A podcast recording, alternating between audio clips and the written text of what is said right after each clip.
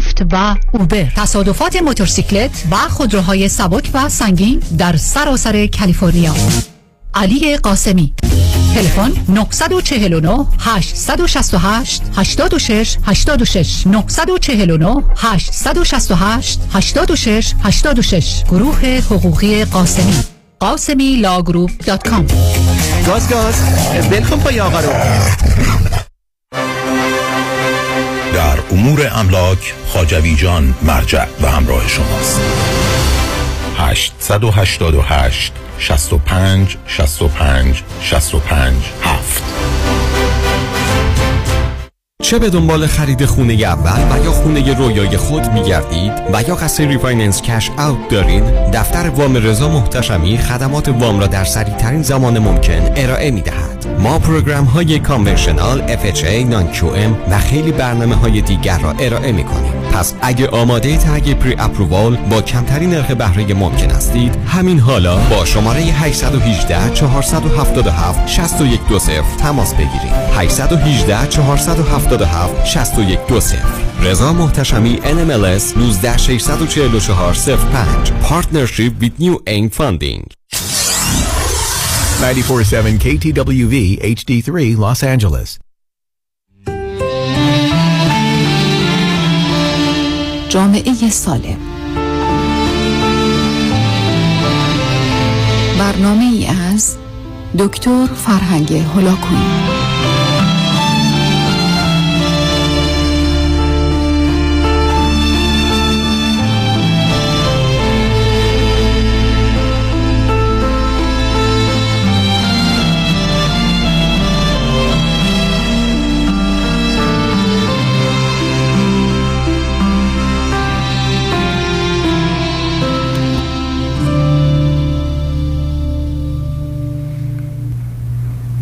شنوندگان عزیز و ارجمند، درود بر شما. به برنامه جامعه سالم که روزهای دوشنبه چهار تا شش بعد از ظهر تقدیم حضورتون میشه گوش میکنید. در این برنامه درباره موضوعهای اجتماعی و آنچه که به عنوان سازمانها، نهادهای اجتماعی میشناسیم مورد بحث و گفتگو قرار میگیرن.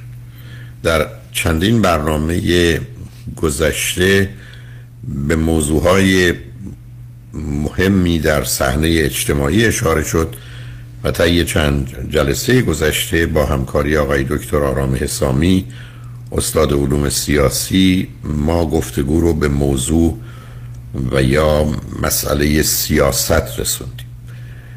به این نکته اشاره شد که به هر حال سیاست به عنوان علم دولت و حکومت بعد از به نوعی پایان قرون تاریک و بعداً وسطا در قرن شانزدهم و هفدهم صحبت‌ها و مطالبی رو موجب شد، اما در قرن هجدهم افراد برجسته و بزرگی مانند هابز، لاک، مونتسکیو و بقیه اصولی رو مطرح کردند و در جامعه اندیشمندان اون زمان به گونه‌ای پذیرفته شد که به نظر رسید سازمانی، ارگانی، کشوری، مملکتی رو حالا بر اساس این اصول و این قواعد و قوانین میتوان به وجود آورد.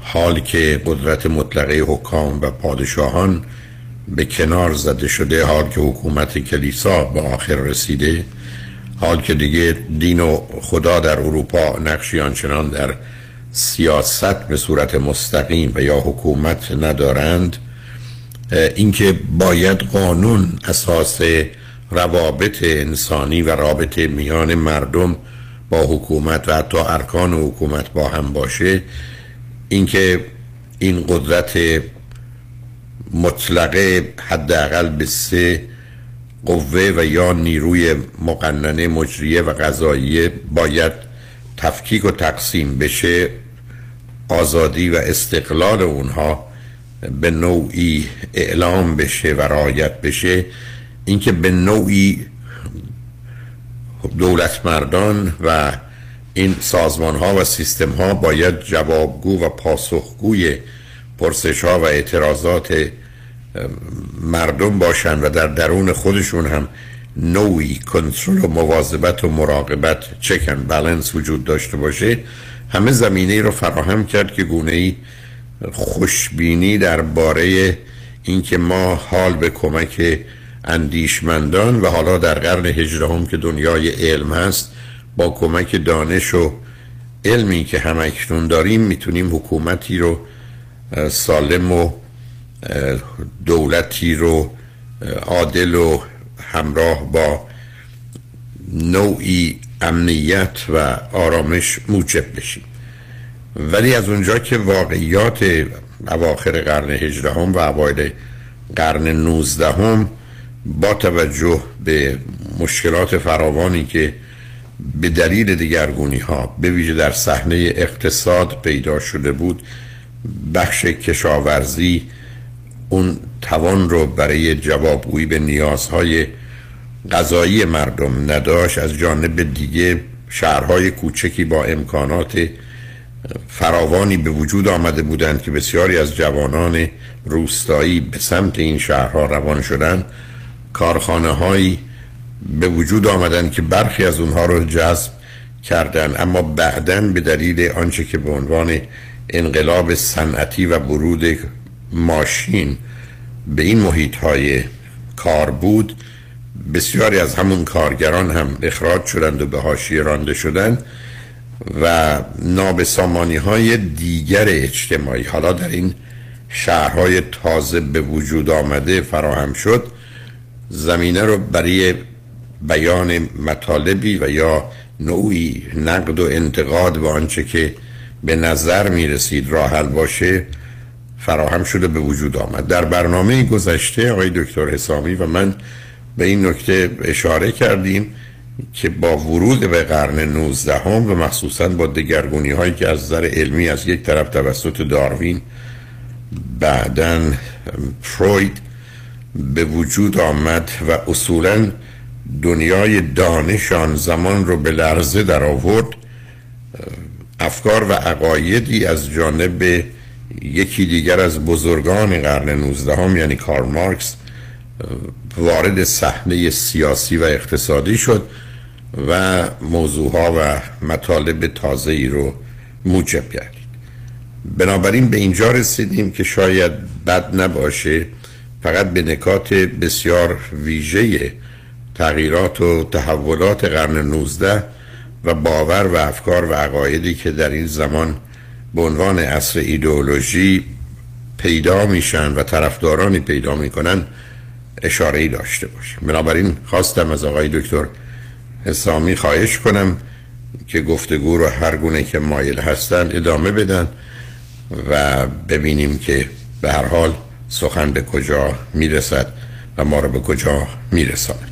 آقای دکتر با تشکر از شرکتتون در برنامه، خوشحال میشم که هر گونه که مایل هستید گفتگو رو آغاز کرده و ادامه بدید. با درود و سلام به شما و شنوندگانتون.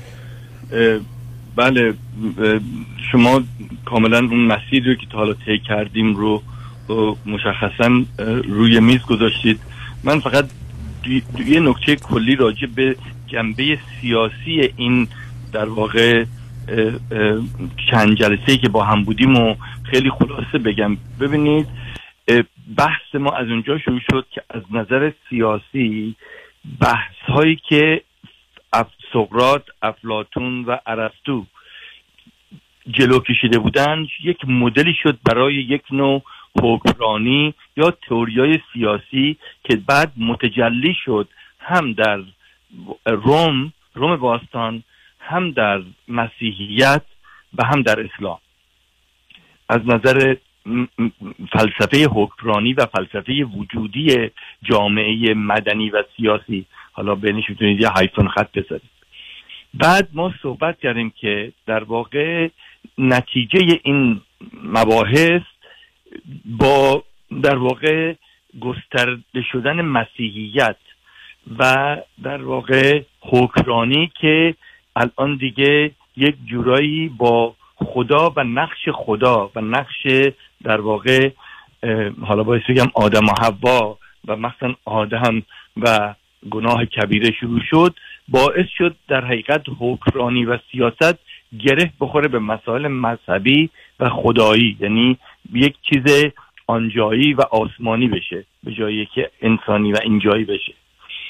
و در اون مرحله بود که نقش خدا و نقش پادشاه و نقش پدر، اونو که ما میگیم پتریارک سیستم پدر سالاری و شاه خدایی غلبه کرد در دنیا برای قرنها.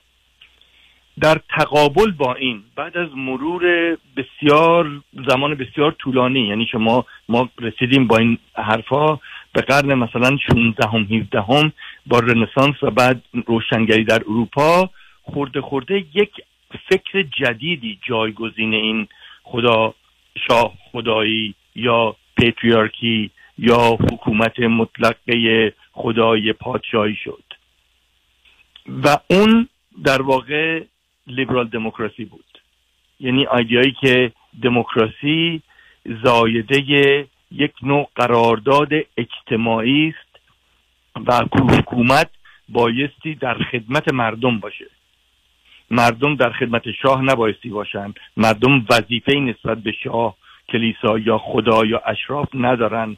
این حکومت یا دولت هست که بایستی مورد استفاده مردم قرار بگیره و یک فانکشنی، یک کاربردی داره. این فانکشن در مرحله اول ایجاد امنیت و در واقع یک جورایی ما به سوی مردمی شدن رفتیم، یعنی سیاست هم زمینی و مردمی شد، هم انسانی و بعد فردی شد، یعنی آحاد افراد جامعه طبق این قرارداد اجتماعی دولت‌هایی تشکیل میدن، به خواسته خودشون رأی میدن و دولتی به طور موقت انتخاب میکنن و بعد یک شرایطی باید این دولت داشته باشه، حقوق اولیه مردم رو بایستی رعایت کنه، بایستی با انتخابات بیاد و بره، بایستی بازخواست پذیر یا اکانتبل باشه، بایستی تفکیک قوا وجود داشته باشه، بایستی یک نوع توازن قوا و قدرت داشته باشه، بایستی اطلاع رسانی و آزادی اطلاعات درش وجود داشته باشه.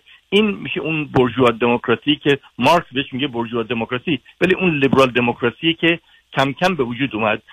دکتران اشاره فرمودن این با صحبت‌های هابز، بایستی بگم شاید قبلش بگم ماکیاویلی، هابز، لاک، ژان ژاک روسو، مونتسکیو، عرضم به حضورتون که و اونایی که در واقع بعداً یک تغییراتی در اون به وجود آوردن، مثل مثلا همچنین که صحبت کردیم کسایی که حالا چه فرانسوی چه انگلیسی راجع به سوشالیزم یا کامیونیتی جامعه صحبت کردن، هم اینها صحبت کردن ولی به طور منسجم یک ایده جدید تئوریک روی میز نداشتن، یک ورلد ویو، یک بینش جهانی ارائه ندادن تا زمان مارکس که در تقابل با این برجو... با این لیبرال دموکراسی و انشعاب‌های این لیبرال دموکراسی یک ایده‌ای جدیدی ارائه داد و این ایده‌ای جدید که الان داریم صحبتشو میکنیم و مقدمشو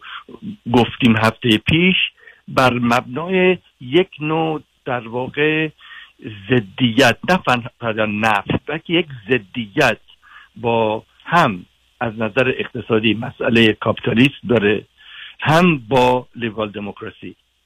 به این معنا نیست که اینا یعنی مارکسیسم به این معنا نیست که اینا رو به طور کلی رد میکنه، اینها رو جزء دوره‌ای از تاریخ میدونه که الزاماً بایستی به وجود بیان و جلو ببرن تاریخ رو. مخصوصاً راجع به کاپیتالیسم مارکس خیلی خیلی مشخصاً در مانیفستوی کمونیسم، مانیفستو میگه دستاوردهای کاپیتالیسم در یک کوتاه مدت تمام دستاوردهای قدیم دنیا رو تحت شعاع قرار داده. میگه از اهرام ثلاثه مصر بگیرید تا اکوداکت‌های آبرسانی در روم تا کاتیدرال‌های دوران مسیحیت، همه اینا رو به صورت بسیار بسیار سریعی پشت پشت سر میذاره و دستاورداش از همه اینا فراتر و بالاتر میره. بنابراین اونا رو کاملا رد نمیکنه، میگه این در واقع یک مرحله هست برای تکامل انسان و بعد بعد از این مرحله است که بایستی به اصطلاح یک نوع سیستم حکومتی جدیدی جانشین بشه. چرا؟ حالا من میاریم به این مسئله اقتصادیش که کاپیتالیسم هم رد میکنه، به خاطر که بر همونجور که صحبت کردیم قبلا، زیربنا رو، یعنی زیربنای هر جامعه رو در واقع اقتصاد و تولید غذا، تولید به اصطلاح فراهم کردن تغذیه انسان، بر این باور است که باعث میشه یک رابطه‌ای به وجود بیاره که این رابطه یک رابطه در واقع مصنوعی هست که منجر در کاپیتالیسم مشخصا منجر به در واقع بردگی انسان میشه. و این هست که من فلسفه‌شو اینجوری بذارید خلاصه کنم، آزادی به هیچ وجه معنایی پیدا نمیکنه مگر اینکه شما تمام قل و زنجیرهایی که از طریق اختلافات طبقاتی و مخصوصا اختلاف در جامعه کارگر و کارفرما که وجود داره یا سرمایه‌دار که وجود داره از بین بره. بنابراین برای که اون مهیا بشه یا وسایلش مهیا بشه یا میسر بشه، بایستی از کاپیتالیسم و از لیبرال، اونی که میگه بورژوا دموکراسی، گذر کرد و بایستی نابودش کرد. این بایستی به دست کارگران نابود بشه. دکتر من اینجا استاپ میکنم، مثل خیلی حرف دادم، تو ببینم. نه خواهش میکنم. نه من نکته جالب استفانای دکتر اینجاست که من چون یک شنبه گفتگویی هم داشتم دربارش، نه تنها اونگونه که شما فرمودید ما حکومت رو که در حتی در دوران افلاطون و بعد از او همچنان به نوعی زمینی بود، حکومت رو به آسمان بردن و بنابراین قدرت رو و بعدا این قدرت مشروع اقتدار رو یا اتوریتی رو یا به نوعی آنچه که پذیرفته هست رو چون به خدا نسبت دادن، دیگه درباره خوبی و بدی و درستی و غلطی اون دیگر هیچ پرسشی نمیتونست مطرح باشه، برای که از جانب دانای توانای آگاهی همه چیز مشخص و معین شده. جالب این است که در این دوران، یعنی بین قرن ششم و هفتم تا شانزدهم هفدهمی که اشاره کردید، یه چیز دیگر هم از زمین دزدیدند و به آسمان بردند و اون در خصوص مخصوصا ایران ما بیش از همه سنگین‌تر و عمیق‌تر بود و عشق بود. یعنی عشقی که یه پدیده میان انسان‌ها بود و حتی در یونان قدیم الهه عشقی اگر وجود داشت و اگر موضوعها و مسائلی بود، یا در هند کاملا جنبه انسانی داشت، به یک باره با بحث عرفانی که در این دوران در ایران اوج میگیره، به یک باره عشقی را هم که بر روی زمین و میان زن و مرد بود به بهانه افلاطونی کردنش که به یک اعتبار با او هم ارتباطی نداشت به آسمان بردن. و در نتیجه آنچه که در اروپا کار شیطان شد رابطه جنسی بود، آنچه که در ایران قابل قبول نبود موضوع رابطه جنسی بود، ولی آنچه که الهی بود عشق شد و این عشق در ارتباط با خدا و یا پیامبران او مطرح شد. به همین جهت که ما با اشعاری در ایران روبرو هستیم که وقتی که درباره می و معشوق و ساقی و اینها صحبت میکنن، شما میان دو تا تعبیر گیر میافتید. یکی این که این می و معشوق و ساقی همه جنبه روحانی و الهی داره و به خدا مرتبطه، یا اینکه فیزیکی و مادیه. و حتی بحث و گفتگوهای درباره اشعار بزرگان، به ویژه برجسته‌تر از همه حافظ است که این همه گفتگو درباره می و معشوق که از قبل از او هم آغاز شده، دویست سیصد سالی هست و به زمان او کشیده میشه، واقعا جنبه مادی داره یا جنبه روحانی، جنبه این زمینی داره یا جنبه آسمانی. و این نکته مهم هست که ما چگونه به نوعی همه چیز رو به تدریج از عرش به روی فرش آوردیم و همون گونه که شما به درستی اشاره کردید زمینه‌ای فراهم شد که مسئله حکومت و دولت و جامعه یک پدیده انسانی و این جهانی باشه که حالا باید قانونش رو این مردم وضع کنند.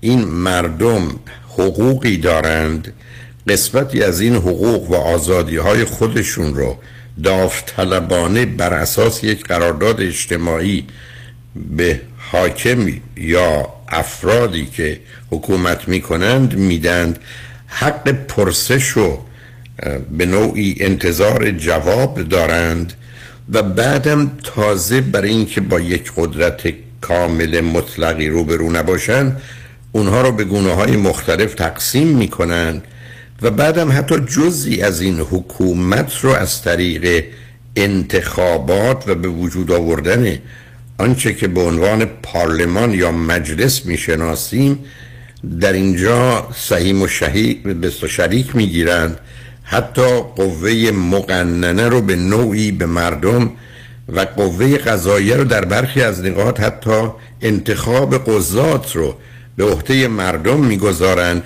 و یا حداقل هیئت جوری از میان مردم انتخاب میشه و این با توجه به فریادهای آزادی مربوط به انقلاب کبیر فرانسه که مسئلهش آزادی بود و امریکا که مسئلهش استقلال بود و اینا نتیجه اون تغییرات و دیگرگونی ها بود، ما رو به اینجا رسوند و همطور که اشاره کردید زمینه ای رو فراهم کرد به جهت اعتراضات و انتقادات قرن نوزدهم که با این اصول اولا بحث و گفتگوی داشتن که سرآمد اونها مارکس بود که بهش اشاره خواهیم کرد، اما وضع و بحران‌های قرن نوزدهم که میشناسیم به ویژه از نظر تغذیه مردم و نوعی امنیتی که در گذشته وجود داشت و حالا کمتر شده بود و مخصوصاً به خاطر آزادی‌هایی که بسیاری پیدا کرده بودند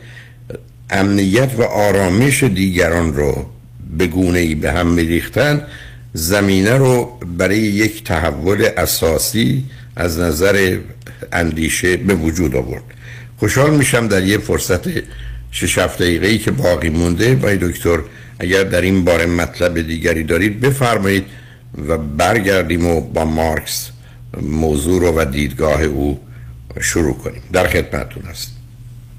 بله، بنابراین میبینید که یکی از دستاوردهای دنیای مدرن میشه این مسئله سکولاریزم، یعنی در حقیقت خدا و پیامبران رو بایستی از یا کلیسا رو یا اون که ما میگیم organized religion در حقیقت مؤسسات مذهبی رو، نهادهای مذهبی رو از از سیاست بیرون کشید، نه از جامعه، از سیاست بیرون کشید. بنابراین حالا بحث اینه چرا بایستی مارکسیزم یا مارکسیست ها یا مارکس بایستی چرا خلاف این صحبت کنه، یعنی در حقیقت لیبرال دموکراسی که با این دستاوردهای بسیار یعنی لاقل امیدی امیدی که به این دستاورد داره، حالا محقق شدنش یه چیزی ولی از نظر تئوری یک تئوری است که خیلی امید به آینده میده که در حقیقت مسائل رو زمینی میکنه. ببینید مسئله سوشال کانترکت، اینو قبلا هم هم دکتر اشاره فرمودن هم من بارها تاکید کردم، قانونمند میشه حکومت، یعنی قانونی میشه، مستلزم به نوشته شدن، یعنی حتی نانوشته هم نه، نوشته بشه، مندرج بشه، اطاعت بشه و بعد مردمی بشه، یعنی این قانونی که شما در جامعه پیدا میکنید، یعنی این نیست که شما از بیرون از بالا یک کسی این رو در واقع ایمپوز کنه، یک کسی یک سری به زور وارد جامعه کنه، قانون کشف میشه در جامعه و بعد مندرج میشه و بعد در واقع اجرا میشه و بعد تعبیر و تفسیر میشه. خب چرا بایستی با این مخالف باشه؟ چه اتفاقی میفته که آزادی رو از مردم بایستی گرفت؟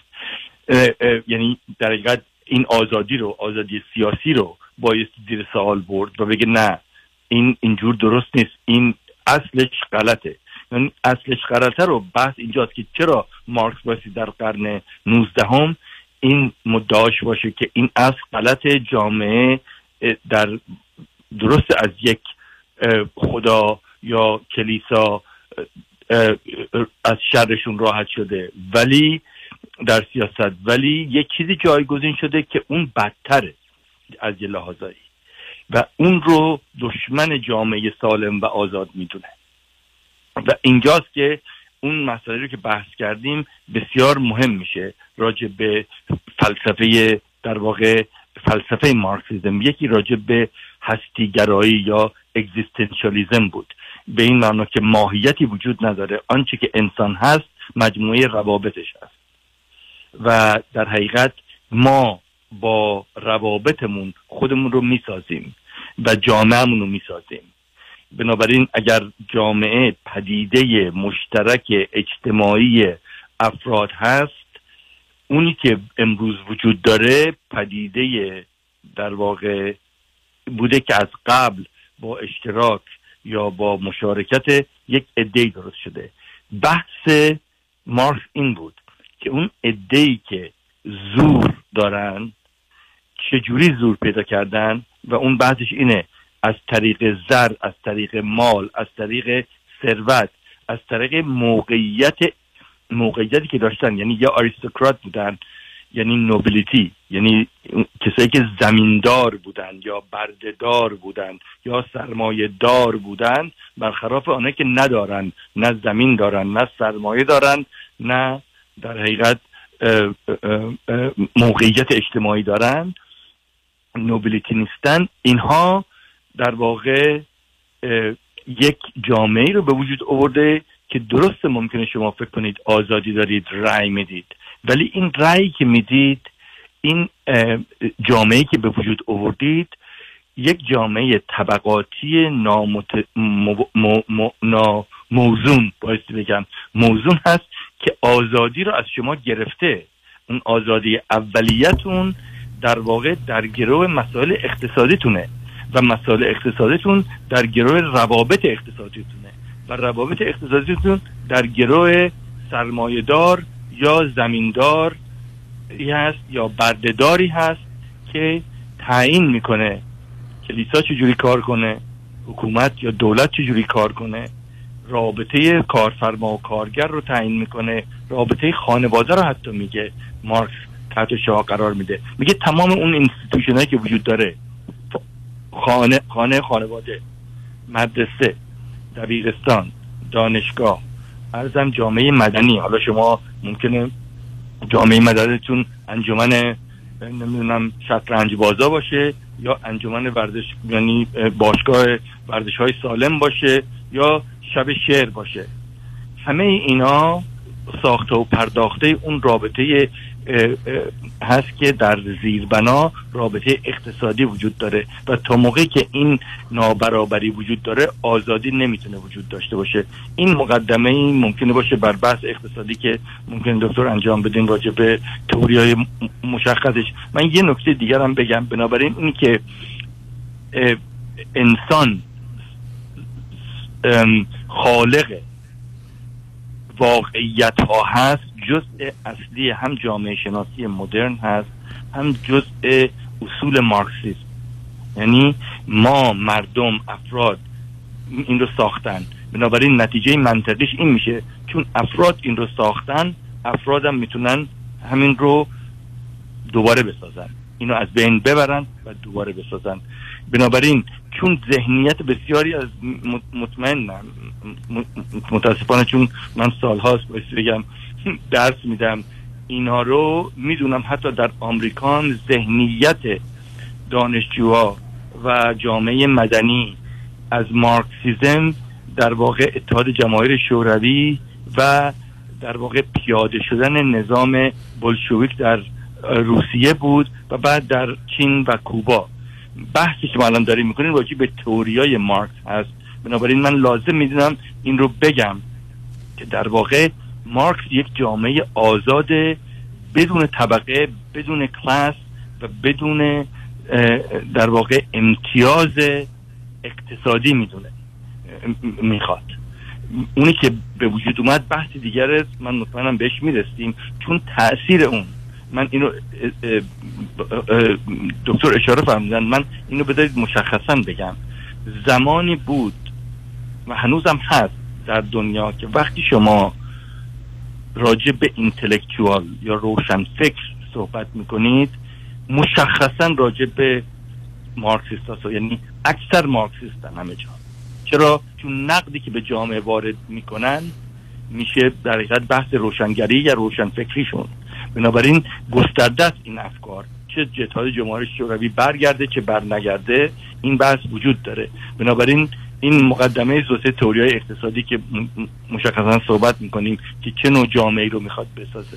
دکتر اینجا فکر کنم خواهش می‌کنم. من فقط این قسمت آخر رو که اشاره فرمودید، از اونجایی که طی مخصوصا صد سال اخیر یا حداقل در قرن بیستم ما با مفهومی از مارکس و مارکسیسم و سوسیالیسم به علمی روبرو شدیم که حرف این بود که همونطور که انسان در بستر تاریخ تعریف میشه، انسان با توجه به علم زمان خودش تعریف میشه. بنابراین آنچه که علمی هست در حوزه فرض کنید روانشناسی، جامعه شناسی، اقتصاد یا علوم سیاسی، اون زمانی که مارکسیستی علمیه. هر روانشناسی، جامعه شناسی، اقتصاد، علوم سیاسی، فلسفه‌ای که مارکسیست نیست علمی نیست. و به همین جهت است که آقای دکتر به این نکته اشاره کردن که ما در ایران قبل از انقلاب تنها کسانی رو ما، البته من با لغت روشنفکر سخت مخالفم، اون رو یه بحثی حتما خواهیم داشت، روشنگران، تحصیل کرده ها، کتاب خونده ها، آگاهان، چون لغت روشنفکر در مقابل تاریک فکر قرار تاریک فکر قرار میگیره که من فکر نمی کنم نور دیگه خودش تاریکی روشنایی داشته باشه. اون یه واژه‌ای است که آمده، واژه به نظر من بی معنی و خالی است، ولی معمول و مرسوم ازش استفاده کنیم. ولی اگر بگیم تحصیل کرده ها، کتاب خونه ها، افرادی که یا آگاهی و دانایی داشتن یا مدعی بودن یا در زمینه موضوعهای روانی اجتماعی توضیحی داشتن قبل از انقلاب، اگر شما مارکسیست نبودید شما اون روشنگر یا اون روشنفکر نبودید. یعنی به راحتی در فرض کنید دانشکده علوم اجتماعی دانشگاه تهران که من قبل از انقلاب بودم یا دانشکده‌های دیگری که دانشکده حقوق بود، دانشکده اقتصاد بود، شما کاملا می‌دیدید استادان و حتی دانشجویان کسانی رو روشن فکر می دانستن که مارکسیست بودن.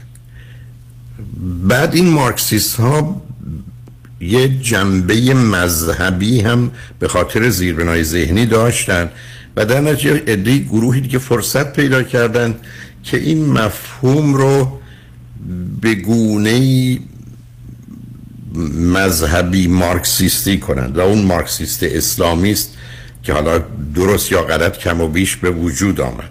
و یه عده وقتی خواستن مسئله وطن پرستی رو وارد این مقوله کنن، در حقیقت نوعی روشنگر حالا یا روشنفکر مذهبی یا نوآور مذهبی رو به وجود آوردن. علت بیان این واژه‌ها این است که ما در یه چنین سردرگمی بودیم و همچنان هم هستیم، چون واقعا بحثی نشده و به یه نتیجه‌ای نرسیدیم که فرض بفرمایید از نظر من ما دیگه لغت روشنفکر رو به کار نبریم. روشنگر هست، نوآور هست، تحصیل کرده هست، خوانده هست، آگاه هست، دانا هست، دانشمند هست، هر چی میخواید شما اسمش رو بگذارید اونا اشکالی نداره. ولی مفهوم روشنفکری یا منورالفکر بودن که حالا کاری نداریم از کجا آمد در مقابل همون لغت اینتלקچوالی که آقای دکتر اشاره کردن، اینا بازی‌های زمان است. ولی بیاید از این بگذریم. ولی مایلم هنوزم این اشاره رو بکنم. من برخی از اوقات با دوستان مارکسیستی روبرو شدم که هر زمان که گفتگوی دیگری می‌کنید از نظر اونها غیر علمی است، چون مفهوم علم در همون چارچوب نگاه مارکسیستی است. این برمیگرده به آنچه که در قرن هجدهم بود و آنچه که مارکس بر مبنای اون با تئوری‌های خودش رو می‌گذاشت و بنابراین آنچه که بیان می‌شد به عنوان پدیده علمی شناخته می‌شد و البته اساس و پایه‌های اون هم به گونه‌ای که مارکس گذاشت قدم به قدم زمینه‌های علمی رو داشت. اجازه بدید که بریم پیام‌ها رو بشنویم و برگردیم و یه اشاره‌ای به این تئوری ها که مبنای کار مارکس هست رو داشته باشیم تا بتونیم جنبه های دیگر نه تنها اقتصادی، سیاسی، حقوقی و اجتماعی اونها رو هم بررسی کنیم. لطفاً بعد از چند پیام با ما باشید.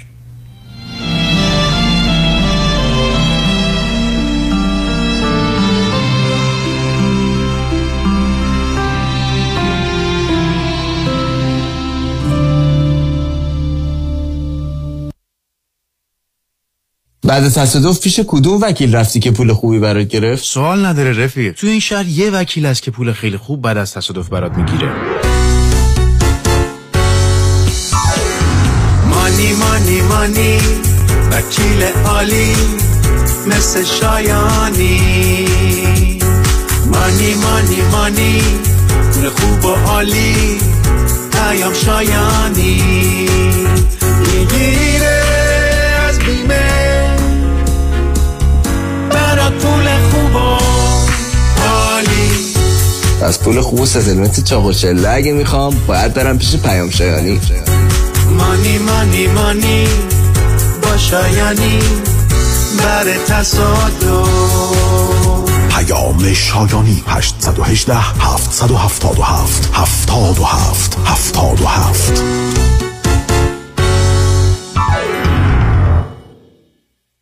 چه به دنبال خرید خونه اول و یا خونه رویای خود میگردید و یا قصد ریفایننس کش اوت دارید، دفتر وام رضا محتشمی خدمات وام را در سریع ترین زمان ممکن ارائه میدهد. ما پروگرام های کانورشنال، اف اچ ای، نان کیو ام و خیلی برنامه های دیگر را ارائه میکنیم. پس اگه آماده تگ پری اپرووال با کمترین نرخ بهره ممکن هستید، همین حالا با شماره هشت یک هشت چهار هفت هفت شش یک دو صفر تماس بگیرید. هشت یک هشت چهار هفت هفت شش یک دو صفر. رضا محتشمی ان ام ال اس یک نه شش چهار چهار صفر پنج. پارتنرشیپ ویت نیو انگ فاندینگ. دکتر فرهنگ مجد وکیل طلاق و دعاوی حقوقی، نامی آشنا، وکیلی مجرب و برا، ترایل لویر با سابقه موفقیت بی‌نظیر در پرونده‌های طلاق با دارایی بالا و دعواهای حقوقی در مقابل هیئت ژوری، پشتکاری در کار و توجه دقیق به خواست موکل رمز موفقیت ماست. سه یک صفر نه پنج شش چهار شش صفر صفر عضو پنجاه پنجاه صد و صفر هشت ایرانیان. سلام، مانی هاتمی هستم. اگر به شما بگم یه نگاهی به کیف پولتون بندازین چند تا کریدیت کارتوش پیدا میکنید؟ سه تا، چهار تا، بیشتر؟ بذارید یه جوری ازتون بپرسم، ظرف یک سال گذشته چقدر از درآمدتون رو بابت همین کریدیت کارت ها دور ریختید؟ ساده‌تر بگم، بعضی مواقع آدم یه جوری گرفتار این کریدیت کارت میشه که خودش هم خبر نداره. هر چی پرداخت میکنی هیچ چیزی تکون نمیخوره. میفهمید چی میگم، درسته؟ من مانی هاتمی هستم و دوست دارم کمک کنم برای همیشه با بدهی کردیت کارتاتون خداحافظی کنید. اگر شما هم دوست داشته باشید با من تماس بگیرید. هشت یک هشت دو میلیون. مانی هاتمی هشت یک هشت دو میلیون. الو آقای یزدی، فرباده هستم، ایجنت آقای بهتری. در مورد اون خونه چهارخوابه فروشی توی نیوپورت بیش تماس گرفتم. نمیدونم چی شد، چی کار کردین. اونر تصمیم گرفته خونه رو زیر قیمت بفروشه. آفرتون رو قبول کرد. مبارک کلاینتتون باشه. با مهدی دهگان یزدی خانه دلخواهتان را به قیمت بخرید. تلفن نه چهار نه سه صفر هفت چهار سه سی. به قیمت بخرید. نه چهار نه سه صفر هفت چهار سه سی. به قیمت بخرید. من مهدی دهقان یزدی با افتخار در خدمت هموطنان عزیز هستم. تجربه خرید و فروش خانه با مهدی دهقان. عین هو باقلا و شیرینه. به قیمت بخرید.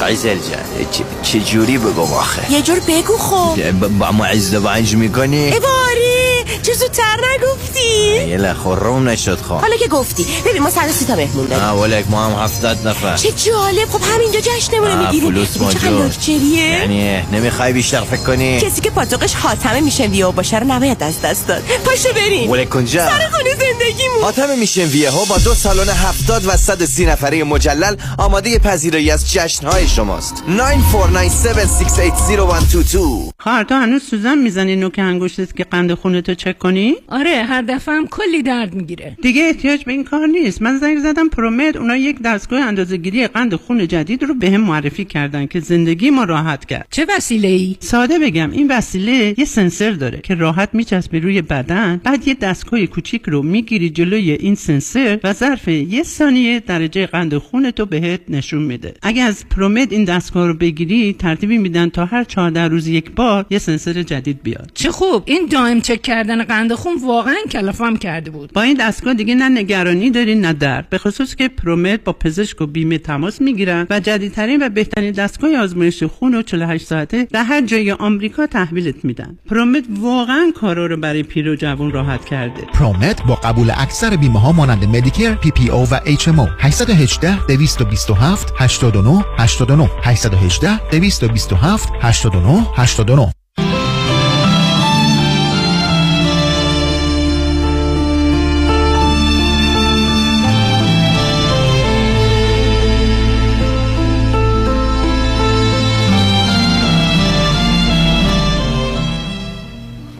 شنوندگان گرامی، به برنامه جامعه سالم که روزهای دوشنبه چهار تا شش بعد از ظهر پخش میشه گوش میکنید. در این برنامه به دلیل گفتگو درباره سیاست با آقای دکتر آرام حسامی استاد علوم سیاسی هستیم. در قسمت قبل زمینه‌های سخنان ایشون و عرایض من فراهم کرد برای اینکه ما بتونیم وارد بحث مربوط به مارکس و اصول اعتقادی یا علمی او در جهت موضوع اقتصاد بشیم. من کوشش میکنم به صورتی بسیار بسیار خلاصه این مطلب رو عرض کنم و احتمالاً گفتگو رو بعداً دربارش باید بیشتر ادامه داد. به این نکته اشاره کنم که موضوع اصلی و اساسی انسان بدون تردید رفع نیازها، به ویژه نیازهای فیزیکی اوست که شامل حال بیش از همه خورد و خوراک او میشه. و الا موضوع آب در حالی که مسئله هست، یا خواب، یا امنیت و آرامش که مسئله روانی اوست، هرچند اهمیت داره ولی موضوع اصلی و اساسی تغذیه است. فقط همینقدر به خاطر بیارید که الان که صد و هفتاد و پنج سال بعد که هزار و هشتصد و چهل و هشت بود مانیفست کمونیست بیرون آمد، صد و هفتاد و پنج سال از اون گذشته هنوز از هشت میلیارد مردم دنیا دو میلیارد گرسنه‌اند. یعنی ما الان در چنین وضعیتی هستیم. بنابراین برگردید به صد و هفتاد و پنج سال قبل، اونم در شرایط خاص جهان، اونم تازه حالا در کشورهای اروپایی مورد بحث است که اون هم اشکال بود. بقیه نقاط دنیا معلوم هست چه خبر است و چه خبر بوده. علت تأکید من این هست که مارکس با این واقعیت روبرو شد که موضوع اصلی مسئله رفع گرسنگی انسانه و رسوندن انسان به یه رهایی و آزادی از بار سنگینی که در جهت تولید غذا و یا به دلیل آسیب‌ها به خاطر نداشتنش میبره. اونجا که بخش کشاورزی تنها جایی است که داره واقعا تولید رو انجام میده و واقعا موضوع اصلی همینجاست. یعنی این زمین با کمی موادش و آب میتونه خاک رو تبدیل کنه به گندم، به برنج، به پرتقال، به سیب. و این شاهکار در حقیقت طبیعت است در ارتباط با انسان. یعنی اینجاست که خاک و آب تبدیل میشه به غذای مورد نیاز انسان که در این حال علاوه بر خوشمزدگی لذت بخش هم هست و میتونه باشه. بنابراین عامل اصلی اقتصاد کشاورزی است، ولی روی این زمین یه عده‌ای کار میکنن که با وجودی که ممکنه نام رعیت و روستایی و هرچه داشته باشه و یا کشاورز، داری کارگرند. دوم، بخش صنعتی است که در حقیقت تبدیل یک شی به یک شی دیگه است. یعنی در صنعت چیزی معمولا تولید نمیشه، نتیجه‌ای پیدا میکنه که تولید کننده است، ولی خودش از نظر کالا غالب اوقات یه مقدارش هم دور ریخته میشه و هدر میره. بنابراین تبدیل یک کالا به یک کالاست در بخش صنعتی. بخش حمل و نقل فقط جابجا کردنه و بخش بازرگانی پخش و توزیعشه. بنابراین در تحلیل نهایی چیزی که اساس کار اقتصاد میشه کارگره، چه بر روی زمین و چه در بقیه زمینه ها، از حمل و نقل بازرگانی گرفته تا صنعت، تفاوتی در اینجا نمیکنه. قبل از مارکس ما با تئوری ارزش کار دیوید ریکاردو آشنا بودیم. یعنی دیوید ریکاردو اولین کسی بود قبل از مارکس گفت به نظر میرسه تنها ایجاد کننده ارزش یا نتیجه و فایده مطلوب کارگر و کار کارگر، بقیه هم طور که عرض کردم نقشی آنچنان ندارند یا اصلا ندارند. بنابراین تئوری از جانب مارکس مطرح شد تحت عنوان تئوری ارزش کار یا ارزش کارگر و مطلب به این گونه در آمد تنها موجود مفید لازم ارزشمند کار کارگره و اونی که ایجاد ارزش میکنه، اونی که فایده‌ای و نتیجه‌ای و یا کالایی برای رفع نیاز انسان میسازه. پس اولین مطلب تئوری ارزش کار. دوم، روزی که این کارگران کار خودشون رو تولید میکنند، اگر به اونها بابت این کار مثلا ده تومان یا ده دلار داده میشه، کار اونها در بازار پونزده تومان یا پونزده دلار فروخته میشه. بنابراین بحثی که مارکس میکنه این است که در اینجا یه چیزی به اسم اضافه ارزش پیدا میشه. یعنی کارگری کار کرده ده تومان گرفته، کاری رو که او کرده فروختن در بازار بیست تومان یا پونزده تومان و بنابراین یک کسی آمده بدونی که هیچ کاری بکنه، فقط کار کارگر رو حتی همطور که عرض کردم در حمل و نقل جایی برده و یا بازرگانی کرده و اون رو فروخته و بابت اون پنج تومان یا پنج دلار به دست آورده، که البته اعداد چیز دیگری است، وارد بحث عددی نمیخوام بشم. بنابراین تئوری دوم مارکس اضافه ارزش بود. نتیجتاً بحث مارکس این بود که یک گروهی پیدا میشند که کار کارگر رو مورد استفاده و سوء استفاده قرار میدن و مسئله استثمار یعنی بهره گیری و ثمرگیری از اون شروع میشه و این مسئله مال دنیایی است که در اون زمان وجود داره و بنابراین تئوری ارزش و اضافه ارزش مارکس مطرح میشه.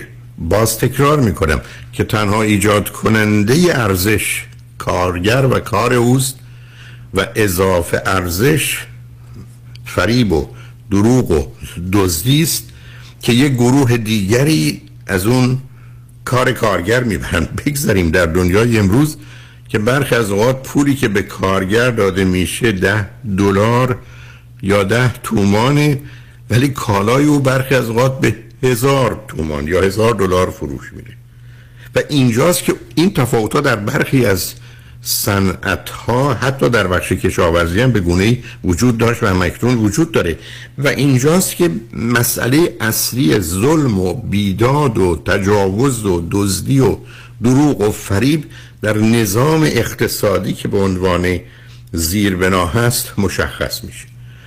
مارکس به دنبال اون این بحث رو داره که به دلایل مشکلات و پیچیدگی‌ها و حرص و طمعی که کار فرما داره یا سرمایه دار داره، کوشش میکنه که کارگران بیشتری رو استخدام کنه و از اضافه ارزش اونها سود ببره و در این زمینه برای اینکه این اضافه ارزش رو بیشتر و بیشتر کنه ماشینالات رو و کارخانه ها رو به وجود میاره که بتونه سود خود رو چند برابر کنه و در نتیجه شما در یه شرایط و وضعیتی قرار میگیرید که کارفرما از ایجاد این ارزش توسط کارگران بهره میگیره. اما به تدریج همینقدر که بر اوضاع مسلط شد، مثلا با پیشرفت‌هایی که او میدید و انقلاب صنعتی که به نوعی آغاز شده بود در برخی از زمین‌ها با سرعتی باور نکردنی پیش میرفت که کار صد تا کارگر رو یه ماشین میتونست به راحتی در یه روز انجام بده، زمینه فراهم میکنه آنگونه که مارکس تصور میکرد این است که سرمایه‌دار کارگران رو بیرون میریزه و به جای اون ماشینالات رو میاره. بگذاریم از یک بحث تضاد علمی در این گفتگوی مارکس اگر لازم شد بعداً بهش اشاره میکنم، چون بر اساس نظریه مارکس اگر ایجاد کننده ارزش فقط کارگره، پس او باید هرچی بیشتر ماشینالات رو دور بریزه و کارگر رو استخدام کنه، ولی از نظر او ماشینالات ارزش اضافه شده است که قبلا توسط کارگران در یه مقدار وسایل ریخته شده، بنابراین ماشین هم خودش نوعی کار متراکمه که در درون خودش داره، ابزاری است که هست ولی کار متراکمه. حالا از این بحث بحث علمی فلسفی اگر بگذریم، نظر مارکس این بود که پس بنابراین کارگران بیکار میشن و حالا به اصطلاح اون ارتش زرخیره لومین پلوراتاریا، چه کشاورز و چه کارگر، یعنی بازبگیران مندرس و درمانده، کسانی که فقط شاید بتونن نان بخور و نمیر پیدا کنن، اونم تا زمانی به وجود میان و در نتیجه این گروه علیه سرمایه‌داران دست به شورش برمی‌دارن و همینقدر که اون چیزی که اون نامش رو شعور طبقاتی میذاره که راجبش بریم صحبت کنیم، یعنی آگاهی اوناست، علیه کارفرما حرکت میکنن و در نتیجه نظام سرمایه‌داری رو برهم می‌ریزن. امیدوارم دوستان خاطرشون باشه که در بحث دیالکتیک هگلی هر پدیده‌ای یعنی تزی در درون خودش عامل مخالف یا انتیتزی رو آنتیتزی رو داره که با گذشت زمان در شرایط مناسب تبدیل به یه سنتزی میشه، یعنی تخم مرغی که درش لطفه مرغ رو داره با گذشت زمان میتونه تبدیل به جوجه و یه مرحله باشه. و از نظر مارکس آنچه که اسمش انقلاب جامعه سرمایه‌داری حتمی و قطعی است، برای که این پروسه بدون اینکه هیچ امکان تغییری در اون باشه اتفاق میفته و در نتیجه از اینجاست که ما به تئوری سوم مارکس علاوه بر تئوری ارزش کار، اضافه ارزش، تئوری تکامل میرسیم و مارکس این رو تعمیم میده به کل تاریخ که تا به حال چهار یا پنج مرحله گذشته و اون رو بعداً ادامه میده که به نتیجه‌ای که اون میگیره بعداً خواهیم رسید. و حتی همینجاست که بر اساس پیش بینی‌های خود او و حتی انگلز، چون پیشرفته ترین نظام اقتصادی صنعتی از آن انگلستانه و بعد آلمان، این دو کشور هستند که یکی بعد از دیگری احتمالاً از حکومت سرمایه‌داری بیرون میان و وارد حکومت کمونیستی میشن، در حالی که این اتفاق سالها بعد در هزار و نهصد و هفده در روسیه میفته که زمینه در حقیقت کشاورزی داره. من میخوام از آقای دکتر حسامی خواهش کنم، چون این مطلب رو مجبور بودم یا در این گونه فکر کردم که بهتر پشت سر هم بگیم، بعدن اون رای خواستیم بشکافیم. هر گونه که مایل هستند در فرصتی که هست در این زمینه توضیح بدن تا اینکه بریم به دنبال گفتگوهایی که این باورها از نظر اقتصادی به وجود میاره و زمینه رو برای اون نوع امیدها، انتظارات در جامعه آینده از نظر مارکس فراهم میکنه. آقای دکتر در خدمتتون هستیم. بله، بسیار لازم بود دکتر. من بذارید اشاره کنم به دو اسم متفاوت یا سه اسم متفاوت مارکس که این مسئله رو میشکافه. دکترم اشاره فرمودن راجع به مسئله علمی بودن سوسیالیسم یا اونی که میگیم ساینتیفیک سوشالیسم، یعنی مارکس خودش رو برخلاف مکتب‌ها یا افرادی که سوسیالیست بودن در واقع ارجحیت جامعه رو بر فرد و شخص قائل بودند مجزا میکنه. هم مارکس هم انگلز به عنوان اینکه میگن ما قوانینی رو که در تاریخ وجود داشته، قوانین اقتصادی اجتماعی رو کشف کردیم و بنابراین تئوری که داریم ارائه میدیم یک حالت علمی داره. یعنی مارکس از جوونی شروع کرد تاریخ خوندن و مخصوصا تاریخ دنیای مدرن و کاپیتالیسم و به اصطلاح انقلاب فرانسه رو مشخصا بسیار بسیار این مایل بود که این رو در واقع تاریخی و قانونی، یعنی از نظر قوانین علمی بررسی کنه. بنابراین برای علوم اجتماعی تاریخ اجتماعی در حقیقت لابراتوری ماست یعنی ما به تاریخ نگاه میکنیم این چه اتفاقی افتاده، چه نتیجه میشه از این اتفاقات گرفت، چه جوری میشه به این نگاه کرد، چه جوری میشه اینا رو در واقع یک جور جمع‌بندی کرد و بعد نتیجه گیری کرد. یعنی این جوریه که در حقیقت مارکس مدعای این هست که قوانین اقتصادی و تاریخی انسان رو داره بیان میکنه. این یه مسئله. بنابراین وقتی میگن ساینتیفیک سوشالیزم، منظور مارکسیزم، اسم دیگری برای مارکسیزمه، یعنی سوشالیست علمی، سوشالیزم سوشالیزم علمی. من نکته دوم اون هیستوریکال ماتریالیزمه که اسم دیگری برای مارکسیزمه. من اسم سومم میگم، حالا یک چهارمم داره ولی بذارین دوم و سومم بگم. هیستوریکال ماتریالیزم و دیالکتیکال ماتریالیزم، یعنی ماتریالیست تاریخ و ماته دیالکتیکال ماتریالیزم، ماتریالیست دیالکتیکلی. اینا در واقع بعضی موقع با هم همخوانی نداره، یعنی مسئله ساینتیفیک علمی بودن با دیالکتیک همخوانی نداره، با ماتریالیزم همخوانی نداره، چون یکیش بر اساس قوانین اجتماعی اقتصادیه، یکیش بر اساس تئوری دیالکتیکه، یعنی ضد، تز، آنتیتز و سنتز، سنتزز ما میگیم. بنابراین این اسما متفاوته. اما این بحثی رو که شروع کردیم بذارید ادامه ببینید. مارکس میگه که دو, دو تا اشتباه بزرگ در تاریخ اتفاق افتاده که جفتش هم ربط پیدا میکنه به مسئله تولید غذا و کالا، مخصوصا غذا. یکی مسئله division of labor، تقسیم کار.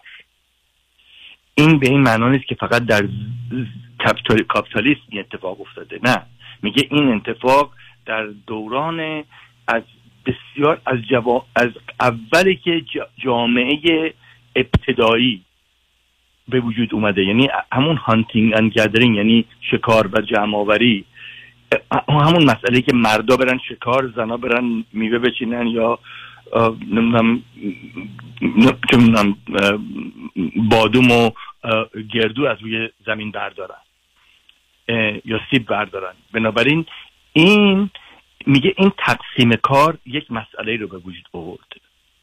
یک بذارین دو دو هم بگم. دو مسئله در حقیقت آفرینش پول است. پول، منظور کانسپت یا مفهوم پول نیست، منظور این که قبلا مردم با هم تبادل کالا میکردن، میمدن بازار، بارتر ما میگیم، میمدن داد و ستد میکردن، یکی دی شیش تخم مرغ میداد، یه مرغ میگرفت، یه کسی نمیدونم گوشت خوک میداد، میداد دا خوک پرورش میداد، یه یه کیلو گوشت خوک میبرد بازار، در ازاش مثلا یه, یه کیلو گندم میبرد، بارتر میکردن، معامله پایا پای میکردن. مارکس میگه که این یه لیمیتیشن، یک کار طبیعی بود و بعد یک محدودیت هایی داشت. شما مجبور بودی، مثلا سیب خراب میشه، آلبالو خراب میشه، نمیدونم یعنی گوشت خراب میشه، بنابراین شما این تبادله رو با در نظر گرفتن این محدودیت ها انجام میدادید. ولی پول، یعنی در حقیقت سکه و بعد پول نقد که میبینید جایگزین همه چیز میشه، مسئله رو عوض کرد. یعنی این دو تا اشتباه انسان میگه بسیار فاحشه و کانسیکوئنشاله، یعنی عواقبی داره که بعد به اینجا میرسیم که در کاپیتالیسم پول بزرگترین ارزش میشه. حالا این پول چه کار کرده؟ پول در حقیقت دو چیز رو جابجا میکنه. ببینید دو تا ارزش وجود داره، یکی ارزش فایده‌ای اجناس هست، یکی ارزش مبادله‌ای اجناس هست. ارزش فایده‌ای به این معناست که هر چیزی چقدر فایده داره، به این معنا که خب شما چی لازم دارید که زنده باشید، اون فایدهش از همه چی بیشتره. خب طبق معمول شما ممکنه بگید آب یا غذا، ولی به هوا اول از همه احتیاج داری، یعنی آدم بایستی نفس بایستی بکشه. بنابراین از نظر ارزش فایده‌ای هوا شاید بزرگترین ارزش رو داشته باشه ولی هیچ قیمتی نداره. چرا؟ چون زیاده، اصلا نادر نیست، همه همه جا هست. اما برخلاف این مسئله ارزش مبادله‌ایه. ارزش مبادله‌ای اون ارزشی است که شما در مبادله و در به اصطلاح داد و ستد قائل میشید برای اجناس. مثال میزنم، مثلا حالا مروارید یا الماس. الماس خب یه یوز ولیو داره، یه کاربرد داره، مثلا مته که میخوان متای خیلی سخت فکر کنن واسه نفت و زمین و اینا که استفاده میخوان بکنن بایستی دایم بایستی الماس باشه. اما مثلا مروارید شما نگاه کنید، مروارید یوز ولیوی نداره، ببینید هیچ فایده‌ای نداره، به هیچ دردتون نمیخوره، ولی خب ارزش مبادلهش خیلی بالاست. چرا؟ چون یا نادره یا خیلی دردسر داره، درست یعنی پیدا کردنش، تقل دادنش و و و و حالا مروارید سیاه و سبز و اینا رو من وارد نیستم، ولی همینجوری میگم مروارید، انواع مروارید رو. بنابراین ببینید ارزش مبادله‌ای ارزشی میشه که شما خودتون روی اجناس میذارید. حالا بحثش اینه وقتی که ارزش مبادله‌ای و ارزش فایده‌ای به خاطر اینکه مسئله پول هم و مبادله مطرح شد، یک کاری میکنه انسان رو یک جورایی به یک کامادیتی یا یک شیء و کار انسان. من میخوام برگردم به نقطه که دکتر فرمودن راجع به ارزش کار، یعنی چیزی که ارزش میده به هر چیزی اون نیروی بازوی انسان هست که اینو تولید میکنه. میگه انسان به یک شیء تبدیل میشه که اون شیء خرید و فروش میشه. برای شما چه شما یک پروفسور باشید، نمیدونم ساعتی ما ساعتی بهم پول نمیدن، ولی فکر کنید مثلا شما یه پروفسور باشید یا وکیل باشید، بهترشون وکیل نرخش مشخص داره، حالا اونم فکر کنید یه وکیل زبردست باشید، بین سیصد تا هزار دلار ساعتی چارج کنید مردم ها. چه یک به اصطلاح کارگر معمولی باشید که پانزده دلار یا ده دلار یا پنج دلار یا در چین یک دلار دو دلار در روز مزدتون هست، چه یه فاحشه باشید فرق نمیکنه واسه مارکس. میگه شما به یک شیء تبدیل شدید، بدنتون و نیروتون به یک شیء تبدیل شده که برای زنده ماندن و زنده بودن بایستی این نیروی خودتون رو، این بازوی خودتون رو یا فکر خودتون رو مثل یک وکیل یا مثل یک فاحشه بدن خودتون رو یا مثل یک کارگر نیروی بازوی خودتون رو بفروشید و زندگی کنید. و این مسئله میگه باعث اون گناه اولیه، گناه کبیره، این از منظر مارکس میگم، گناه کبیره انسان و جوامع هم تقسیم کار بوده هم پول، یعنی اختراع پول، invented money، چون مانی دیگه خراب نمیشه، ارزشش هم خودتون میذارید. مثل کازینو یه چیپس هست هزار دلار، یه چیپس هست پنج دلار، کی اینو ارزش میذاره؟ ساب کازینو، شما هم قبول میکنید. پول هم همینه. دکتر من اینجا ساب میکنم ببینم بعد بریم جلو. نه حتما باید گفتگو رو ادامه داد، اجازه بدید پیام ها رو پشت سر بگذاریم، در خدمتتون هستم. شنگون ارجمند با ما باشید.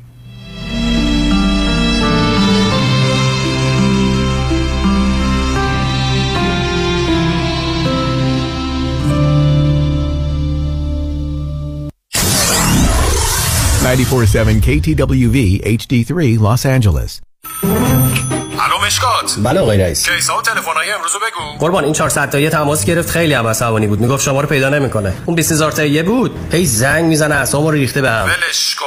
یه میلیونیر بهش زنگ بزن نپره، یه وقت پروندهشو ببر جای دیگه. بای. وکیل شما چطور؟ شما رو به نامتون میشناسه یا یه اسم دلاری براتون گذاشته؟ من رادنی مصریانی هستم. در دفاتر ما موکلین با نام و نام خانوادگیشون شناخته میشن. هشت یک هشت هشتاد هشتاد هشتاد هشت. مطمئنی؟ یک دو یک دو. Vous êtes sûr? Vous êtes sûr? Are you sure? واقعا مطمئنی؟ آیا مطمئنید که حساب‌های سرمایه‌گذاری از جمله قراردادهای انویتی که به تازگی امضا کرده اید یا به زودی امضا می‌کنید واقعاً به نفع شماست؟ مطمئنید؟ آیا مطمئنید که کارشناس مالی شما نکات مهم مثل ریسک و هزینه‌های پنهان این قرارداد را کاملاً برای شما توضیح داده است؟ مطمئنید؟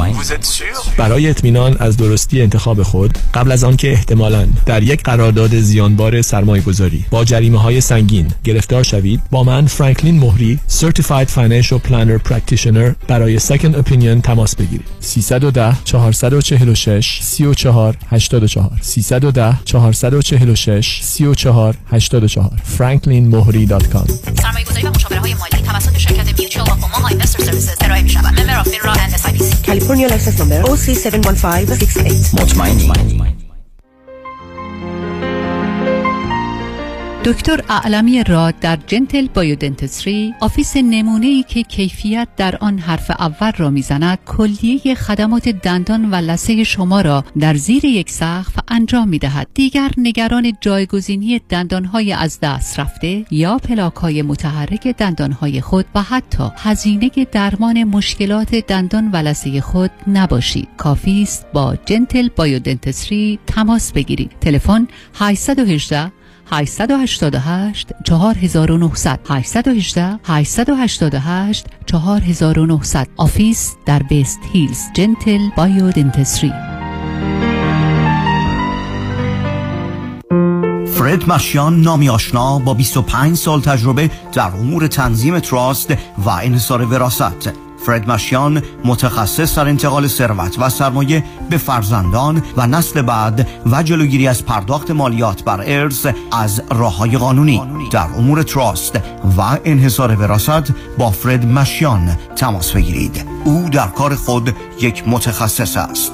سه یک صفر بیست و هفت چهل و هفت پانصد و یک سه یک صفر بیست و هفت چهل و هفت پانصد و یک دابلیو دابلیو دابلیو دات مشیان گروپ دات کام. شیرین جون، کجایی قربونت برم؟ بیا چند تا از بچه‌ها رو دعوت کردم شام امشب دور هم باشیم. اوا، من که آمادگی ندارم. بچه شدی؟ آمادگی نمیخواد. همین الان یه زنگ بزن پانتا، خودش میاد. یه میز مفصل میچینه، پذیرایی میکنه، جمع میکنه. او پانتا، اما خانمی که انیورسری دختر خالمو کیترینگ کرد. وای، اون مرسح پلوش هنوز مزهش زیر زبونمه. تا دیر نشده زنگ بزن. کیترینگ پانتا با سرویس دلیوری رایگان در سراسر لس آنجلس، اورنج کانتی و سان دیگو. کیترینگ کوشر پذیرفته می شود. نه چهار نه سه صفر هفت دو هزار و چهار نه چهار نه سه صفر هفت دو هزار و چهار کیترینگ پانتا. برو برو. سلام، چه زود داری در مغازه رو میبندی امروز؟ سلام جان جون. آره، باید برم مامانو پیکاپش کنم بریم مدارک وام خونه گلندلو امضا کنه. چونه من حالا خونه گلندلو خرید؟ سری قبل که دیدمش بهم گفته بود همین بانک‌ها جوابش کرده. بهش گفته بودن اینکام نداره که. درسته، تا اینکه یکی از همکارا یه لون آفیسر تیز و شارپ بهم معرفی کرد و گفت اگه یه نفر باشه که بتونه به مامان هشتاد و پنج ساله من با زیرو اینکام وام بده، فقط علیرضا رؤوف‌زاده است. آره آره، علیرضا رؤوف‌زاده، همونی که تو امریکا معروف شده به مهندس وام، مدرس وام.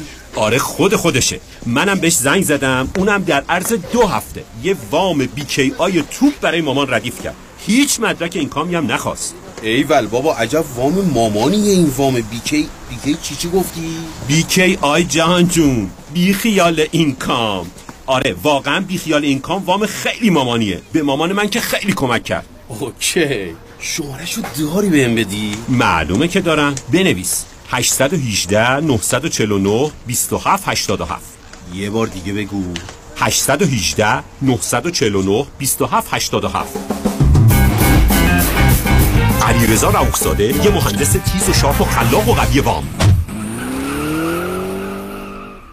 اسکای هیلز ال ال ام اس دو چهار یک هشت پنج چهار یک. شنونده عزیز، اگر برای ارتکاب جرم جنحه و یا جنایی در کالیفرنیا دستگیر شده اید، من مایکل پیمان کید، وکیل رسمی دادگاه کالیفرنیا و فدرال آمریکا، استاد دانشگاه حقوق و افسر سابق پلیس لس آنجلس، از حقوق شما دفاع خواهم کرد. ما با استفاده از روانشناسان و روانکاوان با تجربه و با استفاده از قوانین جدید کالیفرنیا می توانیم سعی کنیم که پرونده دادگاهی شما را دیسمیس کنیم و رکورد دستگیری شما را هم سیل کنیم. سه یک صفر هشت هفت صفر هشت صفر صفر سه یک صفر هشت هفت صفر هشت صفر صفر. در ضمن با همین شماره میتونین برای ما تکست مسیج بفرستین. سه یک صفر هشت هفت صفر هشت صفر صفر. مایکل پیمان کی، متشکرم.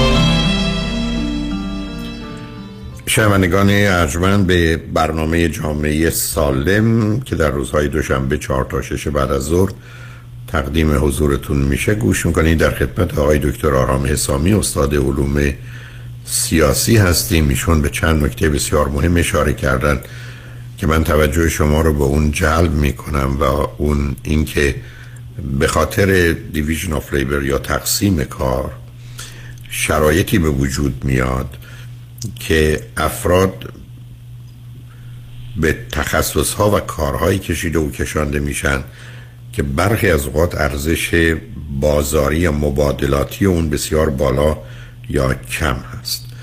از جانب دیگه وقتی سیستم اقتصاد پولی و بعداً بانکی وارد صحنه میشه، خود پول و بانک که به یک اعتبار قرار هست فقط نقش وسیله مبادله داشته باشن، وسیله حفظ ارزش و افزایش ارزش میشن. یعنی همان گونه که به درستی گفته شده خود پول به خودی خودش پول به وجود میاره و پول میاره، در حالی که قرار هست در این زمینه خنثی باشن. وارد این بحث نمیخوام بشم.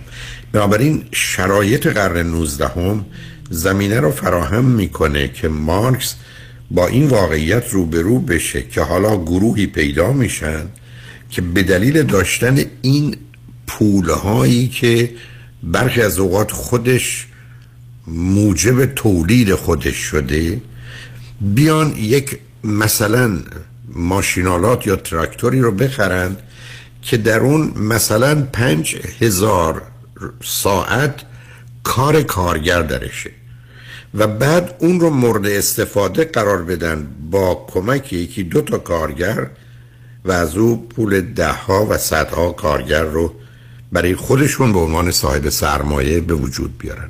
بنابراین نه تنها از خود کارگر مستقیم ما بهره برداری میکنیم و از وجودش سود میبریم، از کار متراکم او که تولید ماشینالات هست هم به نوع دیگری بهره برداری میکنیم و از اینجاست که فاصله میان دارا و ندار بین کارگر و سرمایه‌دار هر روز بیشتر و بیشتر میشه و بگذریم از قدرتی که در زمینهای دیگه از جمله در صحنه سیاست که بهش میرسیم پیدا میکنه، توان اینو پیدا میکنه که قواعد و قوانین رو حتی در خصوص کار و محیط کار و حقوق کارکنان و کارگران به گونه‌ای دگرگون کنه و تغییر بده که باز هم سود بیشتر و بیشتر رو داشته باشه و در این زمینه تا حد و مرزی میره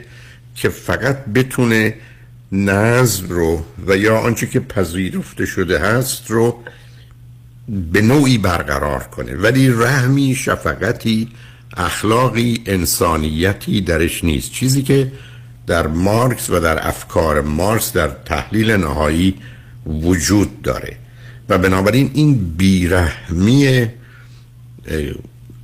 سرمایه‌دار در ارتباط با کسی که تنها ایجاد کننده ارزش و درآمد و ثروت و سپس قدرت برای اوست رو اینگونه مطرح میکنه. البته به طوری انقلابی او که مسئله فوق العاده مهمی است اشاره خواهیم کرد و ضمناً به اینکه مارکس معتقد چگونه میشه این مسئله رو به نوعی حل کرد. بنابراین اجازه بدید با توجه به آنچه که تا به حال گفته شده از آقای دکتر حسامی خواهش کنم که هر گونه که مایل هستند این گفتگو رو ادامه بدند.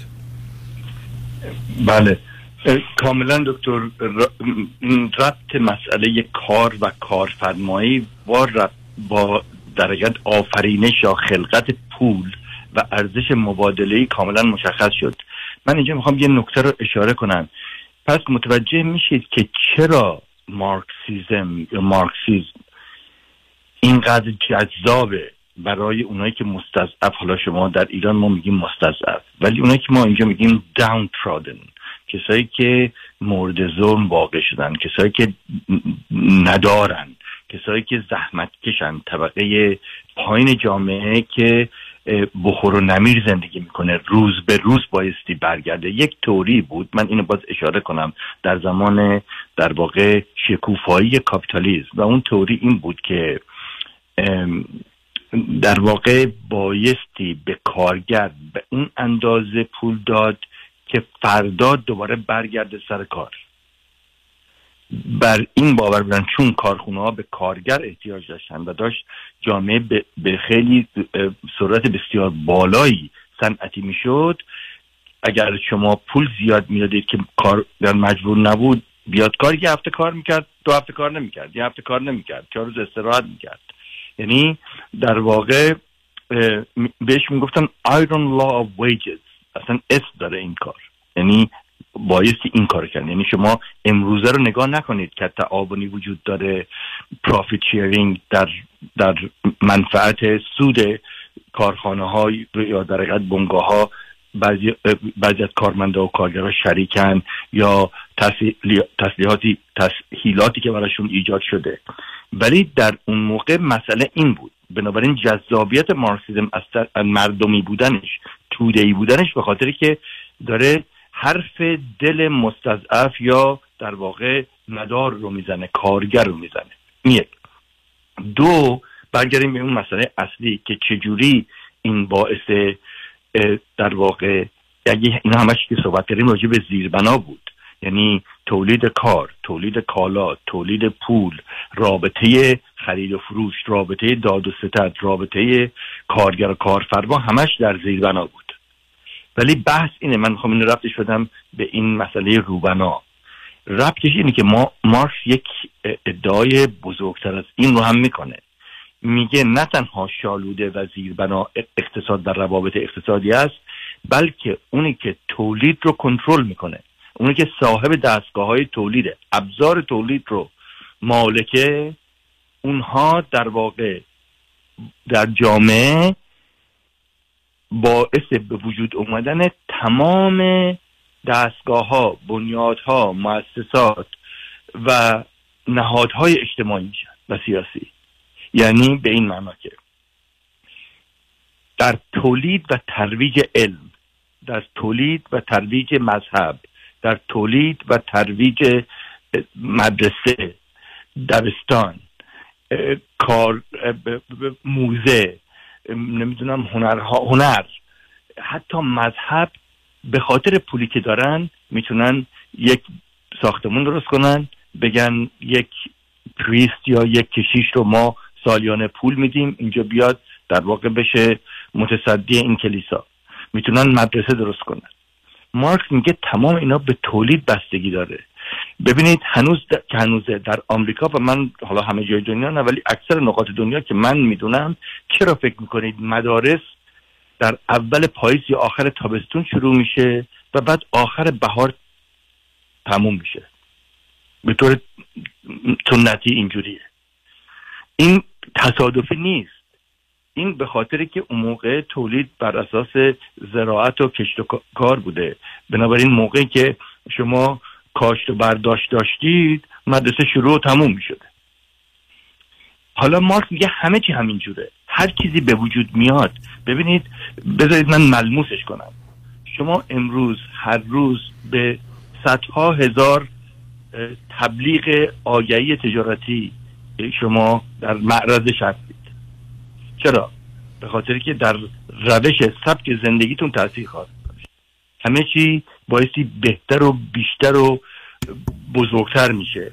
این خمیر دندون دندون رو سفیدتر میکنه، این ماده شیمیایی وزنتون رو کمتر میکنه، این یکی وزنتون رو زیاد میکنه، این یکی بهتون طعم پرتقالی میده، این یکی با طعم به چیز دیگه. متوجه منظورم هستید؟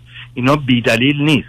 یک سیستم پروداکشنی به وجود میاد که شما رو شروع میکنه، در حقیقت اونی که ما میگیم سوشالیزیشن، شما رو تعلیم و تربیت میده و اینها وابسته به این تولید و منافع کسانی هستن که در حالا تولید، توزیع و ترویج این ساختار زینف. بنابراین چی میشه؟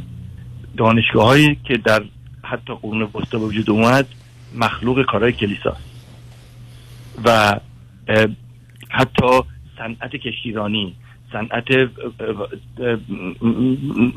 باید بگم دستگاه کشت و کشتار، از تفنگ و نیزه و بمب بگیرید، همه در تولید منافع گروهی رو در بر داره و بنابراین اون که اقتصاد رو کنترل میکنه بگرم کنترل میکنه. حالا بذارید سیاسی وارد جامعه سیاسیش بشیم. حتی در آمریکا و کشورهای دیگه شما برای که یک کاندید موفق باشید بایستی بتونید آراء مردم رو جلب کنید. برای که آراء مردم رو جلب کنید بایستی خودتون رو به مردم بشناسونید. برای که خودتون رو به مردم بشناسونید بایستی تبلیغ کنید. برای که تبلیغ کنید بایستی از تلویزیون و الان کامپیوتر و رادیو و نمیدونم اسمارت فون و همه استفاده کنید. اینها احتیاج به پول داره. پول کجاست؟ اونجایی که به اصطلاح میتونه پول کلان به شما بده افرادی هستن که منافعشون حکم میکنه. یک وبسایت من بهتون میگم اوپن سیکرتس دات اورگ این رو برید نگاه کنید ببینید در هر سایکل یا دوره انتخاباتی چند میلیون دلار بعضی موقع نزدیک بیلیون هست وقتی جمع میکنید همه رو شرکت ها به کاندیداهای متفاوت در سطح استیت و فدرال پول میدن. از مدیکال اسوسییشن آمریکا بگیرید، از ریلتورای آمریکا بگیرید، تا وکیلا، تا در واقع هر سکتری یا سکشن، یعنی این کارو میکنه. سکتری از از اقتصاد این پول میده. مارکس میگه اینا بی‌دلیل نیست، میگه اینها منافع دارن و منافع حتی حالا اینجا من میخوام یه بحث اساسی برگردم به اون که دکتر اشاره فرمودن راجع به آگاهی و خودآگاهی و بعد آگاهی کاذب که در این سیستم شما یک جوری پرورش آموزش و پرورش داده میشید که فکر میکنید وظیفه ملیتون هست که رأی بدید، وظیفه ملیتون هست که شرکت کنید، وظیفه ملیتون هست که هیئت جوری برید شرکت کنید، وظیفه ملی و فرهنگیتون هست که به اصطلاح سیاست رو دنبال کنید و تشویق کنید همه رو که رأی بدن. ولی در واقع این سیستم این رو به شما در واقع تعلیم داده، ولی اتفاقی که افتاده به شما فالس کانشسنس داده. این تئوری هم از هگل میاد، میگه باور دارید اینها رو به خاطری که در واقع شما حس کنید که آزادید، در حالی که آزاد نیستید. آزادی کاذبه، فکر کاذبه، چون در حقیقت شما مدیون سیستمی رو که دارید، مدیون به اصطلاح شرکت ها و افرادی هست که منافعشون ایجاب میکنه که این سیستم رو ادامه بدن، چون قدرت در دست اوناست. چه شهردار انتخاب کنید، چه فرماندار انتخاب کنید، انتخاب انتخاب شماست، ولی انتخاب کاذبه. چرا؟ چون در واقع اون کاندیداها در آخر بهتون میگن آقا شما حق رأی اینجا دارید بین هندونه و طالبی، این دوتا اومدن بالا. حالا دوتا حزب پشتش بودن، پول جمع کردن، چهار تا حزب بودن، فرق نمیکنه. پول زور ایجاد کرده، زور کاندید ایجاد کرده، کاندید در واقع میشه نماینده شما. این رو من حساب میکنم چون من دکتر خان این رو خب من شما آقای دکتر همیشه فرض اون این بود که کمی آهسته میریم، بعد خوشبختانه شما یه دفعه صد سال پریدید جلو و کار رو ساده کردید، آمدید به زبان خود ما. نه دنبال مثال گفتم که شنوندگان متوجه بشن که نه متوجه آخه داستان نه کاملا با تون موافق هستم، نه بحثی ندارم، فقط عرضم این است که چون این چیزی است که بعداً ما برای داشتن یه جامعه سالم باید متوجه این اصول و نکات باشیم. آنچه که میفرمایید کاملا درسته. نظر مارکس وقتی میگه زیربنا اقتصاده، یعنی برمیگرده به اینکه وسایل و عوامل تولید مالکیتش از آن کیه، چون مسئله در اینجا مالکیته. برای که درست است که حتی بسا یک کارخانه دار اصلا حتی نمیدونه کارخانهش کجاست، پنج سال اون کارخانه نرفته، ولی این سرمایه دار، این کارخانه دار کارگری داره که پنج سال تمام زندگیش اونجا بوده، اما او در مقابل کارایی که تولید کرده که ارزشی رو ساخته ای بس ها نیمی از اون ارزش رو در اختیار خودش نداره و اونو در اختیار کسی گذاشته که اصلا اونجا حاضر نبوده. بنابراین به نوعی با توجه به اضافه تولیدی که به وجود، چون اگر یه جامعه باشه که هرچی تولید کنه همه رو مصرف میکنه سرمایه‌داری هم وجود نخواهد داشت. به این دلیل سرمایه‌دار به وجود میاد که اضافه تولید به وجود میاد که حالا به دلیل رشدی که از نظر اقتصادی و صنعتی شده و سیستم بانکی که امکان سرمایه‌گذاری رو فراهم میکنه و یا خود پول، شرایطی رو به وجود میاره که این اضافه تولید به وجود بیاد. اما مطلبی که به درستی فرمودید مارکس اشاره میکنه اینه که خیلی خوب، حالا این پول در اختیار این هاست، چه کار میکنن؟ اگر دیدن مردم ناراضی اند، حرف بارت از این است که خدا عنایت و محبتش با آدمای بدبخت و بیچاره است. همونطوری که قبلا بحث کردیم، همونطوری که شما درباره سنت آگوستین گفتید. یعنی از اونجایی که ما یک موجودات ملعون رانده شده از بهشت هستیم، بهتره که در این دنیا بدبختی‌ها رو بکشیم تا بریم اون دنیا همه خوشحالی‌ها و خوشبختی‌ها رو داشته باشیم. بنابراین وقتی که یه مردمی در آن به نوعی رنج میبرند و با این رنج بردن و این بدبختی میشه اونها رو به نوعی اداره کرد و کنترل کرد و اوضاع رو نسبتاً از یه ثبات و قراری برخورد کرد، پس کلیسایی رو ما تایید میکنیم، کشیشی رو تایید میکنیم که برمیگردیم یه عنایت خداوند با بیچارگان است، با مستضعفان است.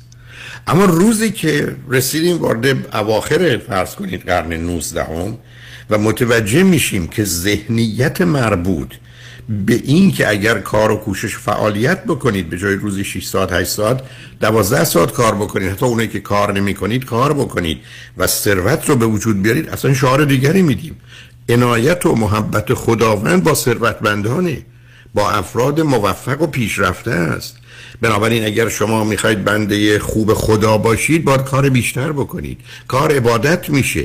حالا اصلا کاملا قصه فرق میکنه با اون زمان. بنابراین وقتی مارکس اشاره میکنه به این موضوع، هدفش این است که نظم موجود که به نفع سرمایه‌دار، حالا در دوران ما سرمایه‌داری داریم صحبت میکنیم، و به ضرر کارگره چگونه میتونه برقرار بشه؟ از طریقی که گریه‌وزاری کنن، تو سر خودشون بزنن، یا نه درست برعکس، شما بیاد شادی و شور و شوق رو بیارید. حتی ما همین گفتگوها رو خاطرم از در ایران داشتیم. آیا ما بیایم دانشجو رو زیر فشار بیشتری بگذاریم، درس بیشتری بهش بدیم، پولی بهش ندیم که انقدر مشغول درس و امتحان بشه که حوصله درگیری‌های سیاسی نداشته باشه، یا درست برعکس بیایم آزادی عمل بهش بدیم، یه پولی هم بهش بدیم، بهش اجازه تفریح و ورزش هم بدیم، بره دنبال به قول اون زمان هم حتی ما میگفتیم عشق و حالش از سیاست برداره. یعنی شما خیلی راحت میتونید ببینید که وقتی که همه چیز به نوعی در تحلیل نهایی به ثروت و پول تبدیل میشه که در تحلیل نهایی متاسفانه چنینه، بعدن اونا میتونن راه خودشون رو در زمینهای مختلف، از هنر گرفته، از ادبیات گرفته، از مذهب گرفته، از حتی ارتباطات خانوادگی گرفته، از ازدواج گرفته، همه جا به نوعی نفوذ خودشون رو برقرار کنند. و به همین جهت است که اساس تفکر مارکسیستی بر اینه که این داستان ارزش کار و اضافه ارزش، حالا بعدا بحث تکامل مطرح می‌کنیم، زمین سازی است برای یک دوران کوتاهی از یه نظمی که ثروتمند رو ثروتمندتر و فقیر رو فقیرتر و بیچارتر کنه، یا همطور که شما اشاره کردید قانون آهنین در حقیقت کار و کارگر و دستمزد باشه که فقط در حد بخور و نمیر باشه، که چون بیشتر بهش بدید یه جور مسئله است، کمتر بدید یه گونه دیگه است. فقط باید به اندازه داد که زنده بمونه، نه اینکه زندگی کنه، زنده بمونه. مسئله سروایوول برای او مطرح باشه، حتی اگر لازم شد شرایطی به وجود بیاره که به جای دو تا بچه شش تا هشت تا بچه بیاره، چون از این طریق میتونه گرفتار زمین و یا کارخانه بشه و در اختیار شما باشه و پنجاه سال اونجا برای شما جون بکنه و اضافه ارزش تولید کنه و بعد شما رو ثروتمندتر کنه و خودش رو و وجودش رو همه گونه از پا در بیاره و به هم بریزه. اما چون این برنامه ریزی شده، حساب شده هست، انجام میشه. و این ظلم و بیداد واقعا در جهان وجود داشت و مارکس اون رو میدید، در اروپا هم به راحتی میدید. فقط این دفعه بسیاری از این ثروتمندان آگاهی هم داشتن، دانایی هم داشتن، چون خیلی از جا واقعا مردمان نمیفهمیدن. حتی یک فرض بفرمایید رهبر یک قبیله یا یک گروهی یا حتی حکرانی برخی از اوقات دلش به این خوش بود که رعایای به نوعی مطیع و فرمان برداری داره و اونا با این اطاعت و فرمان برداری خیلی هم راحت و آسوده هستن، متوجه گرسنگی و فقر و درماندگی و ناامیدی و بیچارگی اونها نبود. ولی در قرن نوزدهم اونا شناخته شده بود، بنابراین این افکار خیلی زود جا افتاد و به همین جهت بود که حالا میریم و برمیگردیم مارکس در این زمینه یکی دو تا نکته ای رو مطرح میکنه که کاملا موضوع رو از اون حالت ذهنی بیرون میاره. اجازه بدید پیام ها رو بشنویم و برگردیم و گفتگو رو در قسمت آخر که امیدم هست حداقل بتونیم مطالب اساسی رو تقدیم حضورتون کنیم با شما در میون بگذاریم. لطفاً بعد از چند پیام با ما باشید.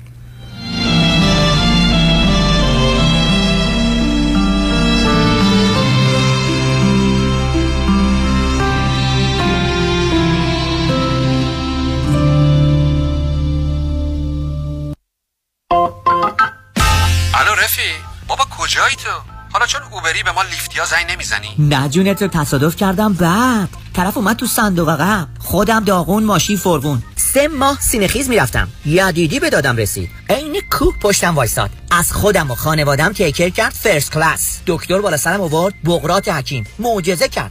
یه تیم داره فقط مخصوص اوبر و لیفت، چهارچرخ بیمه اوبر رو برد هوا، خسارت گرفت کنتینانتال. الانم وضع جسمی و مالیم توپ به توپ. هر جا تصادف اوبر و لیفت دیدی بهشون بگو غیر از یدیدی روی موفقیت ندیدی. پس بفرمایین قبل از یدیدی شما برای اوبر کار میکردی، بعد یدیدی اوبر برای شما کار میکنه.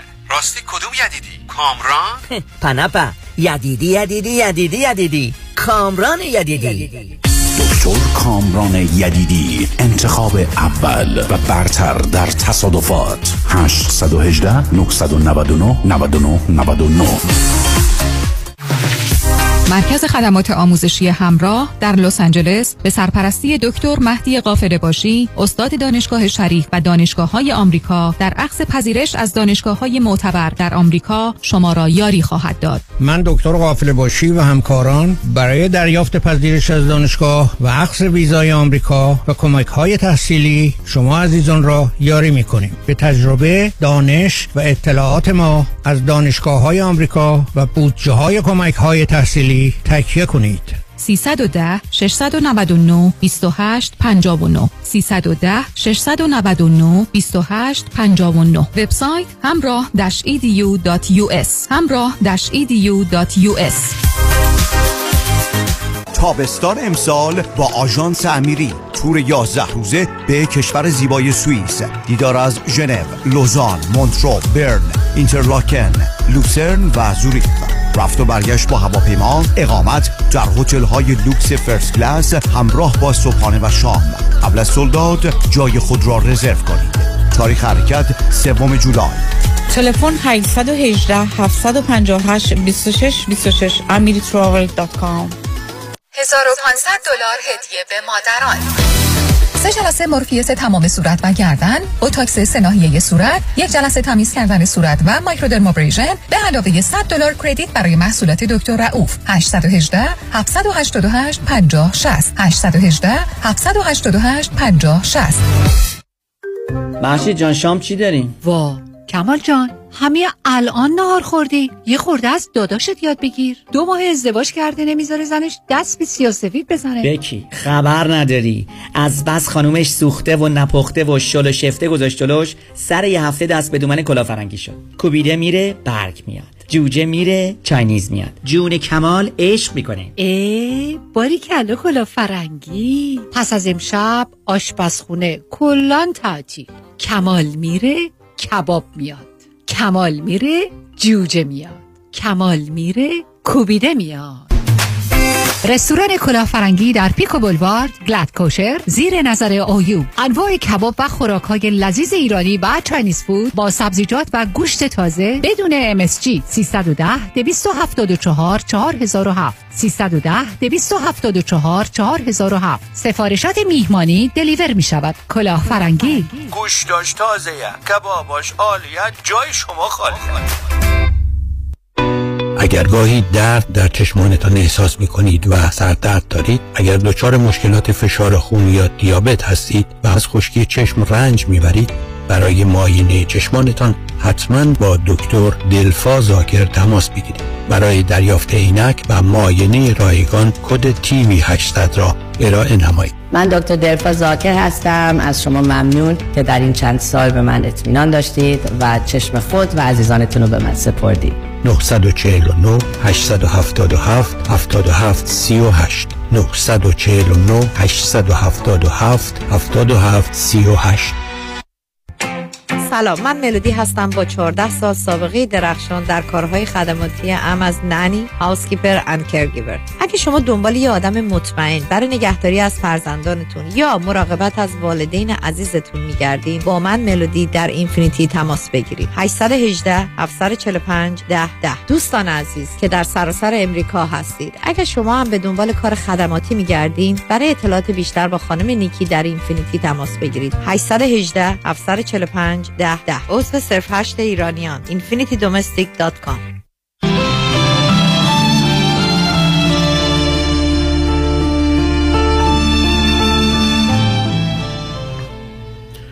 شنوندگان گرامی، به برنامه جامعه سالم گوش میکنید. در خدمت آقای دکتر آرام حسامی، استاد علوم سیاسی هستیم. اشاره کردیم به نگاهی که مارکس به مسئله استفاده و سوء استفاده سرمایه‌دار، کارخانه‌دار از کارگر یا حتی مالک زمین از کشاورز میبره. مایلم به این نکته اشاره کنم چون این بحث مفصلش رو شاید باید داشته باشیم، و اون این هست که دو نفر رو تصور کنید که یکی میره دبستان و دبیرستان و دانشگاه و مثلا مهندس میشه یا هر کس دیگری دیگری نمیره. از نظر مارکس در یه تجزیه و تحلیلی، خب یکی آمده از همه کار متراکم گذشته و حاضر که معلمین بودن، ساختمان بوده، کتاب بوده، استفاده کرده و دیگری نکرده. بنابراین یه تفاوت اینجا دارن، ولی حالا هر دو رفتن و به یه کاری مشغولن. یکی توان این داره که در یه روز یه کالا رو تولید کنه، اون یکی به دلیل این دانشش سه تا کالا رو. هر دو هشت ساعت کار کردن، نتیجه داشتن. از نظر مارکس مسئله‌ای که در اینجا مطرح میشه اینه که اگر میخوایم استثمار رو از بین ببریم، ما قراره فقط ساعت کار رو مورد مبادله قرار بدیم، حتی اهمیت کارها رو تا حدودی نادیده بگیریم که در زمان او با توجه به نزدیکی مشاغل ممکن بود. یعنی من یک کالایی رو تولید کردم، یک ساعت وقت صرفش کردم، از این شش تاش رو دارم، شش تا صندلی دارم، شش ساعت میبرم در بازار، این رو میتونم مبادله کنم با کسی، با دو تا مثلا کالای دیگری که روش سه ساعت کار شده. یعنی اون دو تا سه ساعت میشه شش ساعت، منم شش ساعت، من شش ساعت کار کردم، اینو درست کردم، اونم شش ساعت یک کسانی درست کردن، مبادله میکنیم. اینجا هیچ کس از هیچ کس سوء استفاده و یا استفاده نکرده و در اینجاست که اون تعادله برقرار میشه. بنابراین مایلم این نکته رو اشاره کنم چون شاید برخی از شنوندگان منتظر باشن که بالاخره تئوری ارزش و اضافه ارزش به چی تبدیل میشه. تبدیل میشه به یک نوع مبادله یا معامله ساعت کار هر واحد، هر پدیده‌ای یا هر چیزی که تولید شده، و بنابراین تکلیف کار در اینجا روشن است که هیچ کس از هیچ کس سوء استفاده نمیکنه. انسان برابره، کارش هم به یک اعتبار برابره. در نتیجه با توجه به این فرض‌ها که همه جای گفتگو داره، شما حالا فقط میاد کالا ساعت کار رو با ساعت کار مبادله میکنید. و از اونجایی که حتی فکرش این بود که آدم‌ها میتونن در سال زمانهای مختلف دوران زندگیشون کارهای متفاوت بگیرن، خود این یه تجربه‌ای برای انسان شدنشون به گونه‌ای بهتر و برتر میشه. یعنی پشت این باور به ارزش کار و اضافه ارزش زمینه‌هایی رو فراهم میکنه برای اینکه جلو استثمار افراد، جلو سوء استفاده، جلو یک کسانی که ثروت و دارایی صد برابر و هزار برابر دیگران داشته باشن نداره. و بعدم کسانی که از یه فرصت‌های خاصی استفاده میکنن، یا فرض کنید در یه امریکایی که شما در یه زمینی مرتبه چاه نفت تو زمینتون پیدا میشه و مالکیت خصوصیش تا حدودی پذیرفته شده، یا میلیاردر میشید، یا به خاطر یه اختراعی و اکتشافی درست است که موجب پیشرفت شدید و در بازار ارزشی دارید، ولی مهم مقدار کاری است که پشت اون گذاشته شده. چون اگر بخوایم به عوامل دیگه، یعنی آنچه که ارزش بازاری موضوع ها و مبتنی بر عرضه و تقاضا حرکت بکنیم، ما یک نوع نظامی از استفاده و ظلم و بیداد و بعد فاصله‌ای که همطور که آقای دکتر در قسمت قبلی اشاره کردن در عمل در زمینه موضوعهای اجتماعی و فرهنگی و به ویژه قانونی و حقوقی و سیاسی رو موجب میشیم. اینجاست که شما میبینید یه چنین نظریه پردازانی یا کسانی مانند مارکس تا کجا میرن که یه راهی برای حل این مسئله پیدا کنن، و بر مبنای این نظریه است که بعداً متوجه میشیم چطور یه جامعه بدون طبقه است، یه جامعه است که در تحلیل نهایی هر کسی بر اساس دانایی و توانایی خودش حرکت میکنه و هرچه نیازمند هست رو میگیره، نه اینکه هر کسی بر اساس دانایی و توانایی خودش عمل کنه و همه مساوی، نه اینکه با توجه به ارزش بازاری یا معاملاتی آنچه که تولید کرده یا ترکیبی از اینها، بلکه مسئله کاملا جنبه انسانی رو پیدا میکنه. منی که احتیاج به یک غذا دارم غذامو دارم و میخورم، اون کسی هم که احتیاج به جراحی داره که صد برابر هزار برابر هزینش بیش از زندگی یه روز منه، او هم میتونه رایگان کار عمل جراحیش رو انجام بده و به عنوان یه انسان هر دو در شرایطی نزدیک به هم و برابر قرار میگیریم. اینا اساس اون تفکری است که در مباحث مربوط به ارزش کار و اضافه ارزش وجود داره. حالا تو همین زمینه فرصت حدوداً هفت هشت دقیقه، پانزده چهارده پانزده دقیقه است. آقای دکتر هر جور که شما دلتون میخواد بحث رو ادامه بدید. اگر مطلبی بود منم عرض میکنم. در دنباله گفتگو رو البته هفته آینده نخواهیم داشت چون مموریال دی هست و تعطیله، ولی هفته بعد از اون سخن رو ادامه خواهیم داد. بفرمایید آقای دکتر. بله مرسی. ببینید من چون میخوام در حقیقت یک بینش کلی راجع به این مسئله ببینیم کجاییم بدم. ببینید بحثی که امروز شد در واقع یک توجیه و توضیحی بود از نظرات مارکس در مورد نقش کلیدی زیربنایی اقتصاد و روابط اقتصادی. بحث دیگری که در واقع انجام شد راجع به سرمایه، اقتصاد، ارزش اضافه، استثمار در راستای در واقع توجیه و تفسیر و تعبیر زیربنا و روابط اقتصادی بود. یک قسمت از این برنامه امشب برگشت به مسئله روبنا، یعنی برای که ارتباط زیربنا و روبنا رو در واقع از منظر مارکسیست ها بررسی کنیم لازم بود نشون بدیم که چگونه این رابطه اقتصادی و رابطه مالی در به طور ملموس در تشکیل و تولید روبنا که در واقع تمام نهادهای اجتماعی دیگه درش مستتر یا وجود داره خودش رو نشون میده.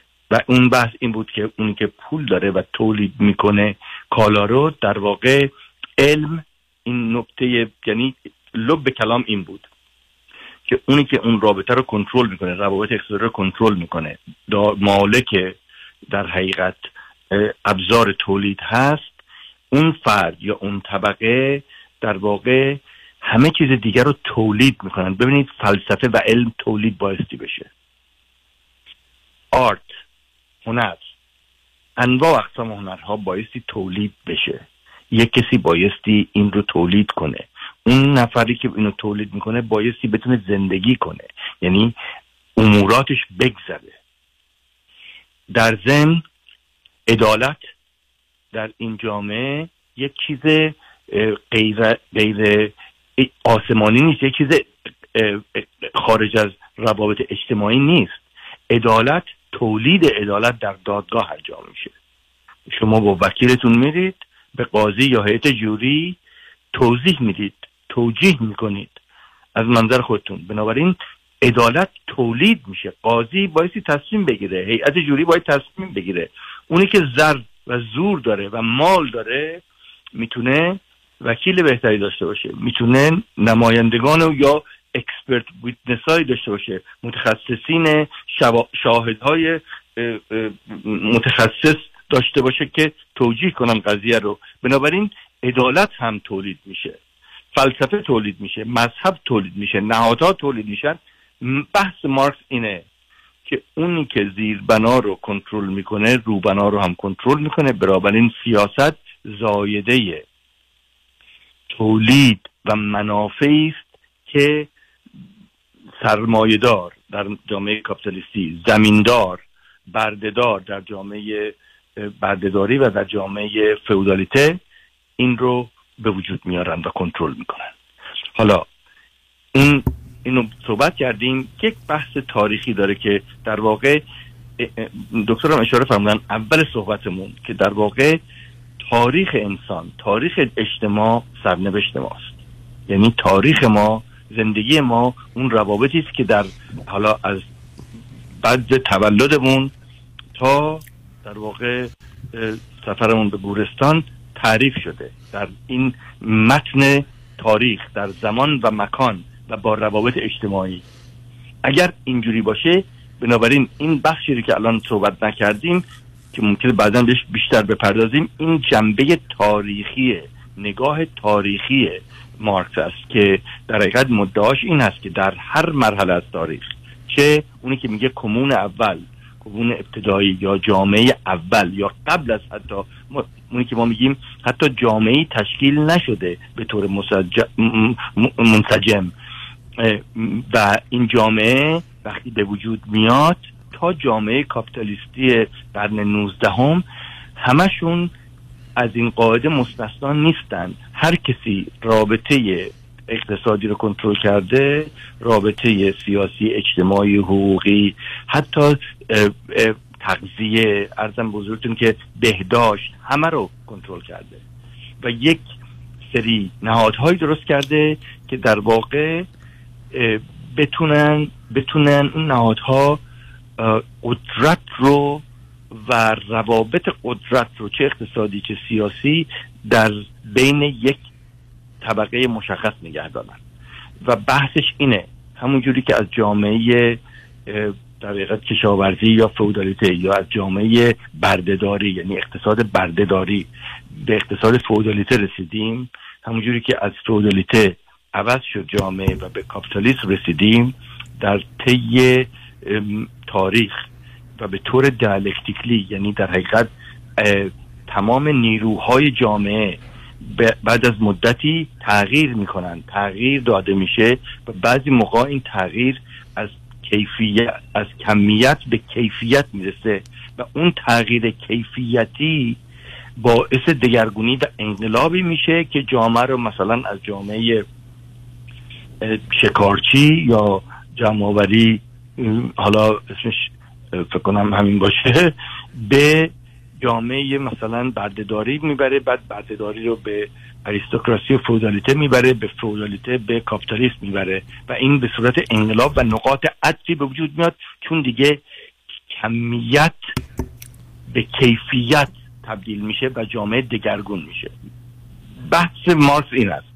به همون دلیل، به همون نشونی که کاپیتالیسم از بدن یا بدنه جامعه فئودالیته به وجود اومد و جامعه فئودالیته از جامعه برده‌داری به وجود اومد، به همین شواهد، به همین نشونی جامعه سوسیالیستی بی طبقه هم از متن کاپیتالیسم به وجود میاد. یعنی تغییر به یک جایی میرسه. دکتر به مسئله پروداکشن اشاره کردن، یعنی دو تا مسئله به وجود میاد وقتی سرمایه‌دار برای تولید بیشتر و در حقیقت منفعت بیشتر، چون کپیتال احتیاج به سرمایه‌داری، احتیاج به منفعت داره. منفعت با فروش به وجود میاد. بعد از مدتی اینقدر افیشنت و متخصص میشه که در واقع کارگر جایگزینش، ماشین جایگزین کارگر میشه. بنابراین تولید زیاد میشه و تولید بالا میره، در ضمن وضع کارگر بد و بدتر میشه و قدرت خرید نداره. جامعه به یک نقطه میرسه که در حقیقت هم کالا زیاد تولید شده، هم مصرف کم شده. و اینجاست که در واقع بعضی از کسایی که خورده بورژوا بودن، پتی بورژوا، خورده سرمایه‌دار بودن، تعمیر ماشین داشتن، شخصا تعمیر تلویزیون داشتن، نمیدونم لبنیات، مغازه لبنیاتی بودن، اینا شرکت‌های بزرگ جاشون رو میگیرن. بحثش اینه و به جایی میرسه که تغییر کمیتی به جایی میرسه که دیگه وجود نداره و مجبور این سیستم عوض بشه. اونجاست که نقطه انقلاب به وجود میاد. اینو بعداً بحث میکنیم، ولی بحث من این بود که جنبه تاریخی این مسئله رو در نظر بگیرید که مارکس فقط مسئله رو اینجوری مطرح نمیکنه در تئوری. میگه ببینید پدیده‌ای که ما به عنوان اجتماع، به عنوان نهادهای سیاسی، اجتماعی، حقوقی، مذهبی داریم، فلسفی، دانشگاهی، هرچی داریم، اینها خود به خود به وجود نیامدن. اینها تولید شدن و توسط کسانی تولید شدن که منافعشون ایجاب میکرده اینها رو گسترش بدن، ترویج و تقسیم کنن جوری که فکر میکنن به منافعشون کمک میکنه. چون اینجوری به وجود اومده، در نهاد، در وجودش یک نوع بی‌عدالتی و نابرابری وجود داره. برای که این نابرابری از بین بره، چرا از بین بره؟ به خاطر که شما نمیتونید هیچ موقع آزاد باشید و آزاد آزادگی داشته باشید، مگر اینکه این قل و زنجیر رو که رابطه اقتصادی و نون خوردن اسمشو بذارید، تغذیه اسمشو بذارید و اون امکانات اولیه هست رو داشته باشید. بنابراین اینجاست که این مسئله، مسئله تاریخ و نقش تاریخ و در حقیقت اون یکی، اسم دیگه مارکسیزم اسمش هست هیستوریکال دیترمینیزم. دیترمینیزم به معنای جبر، جبر تاریخ.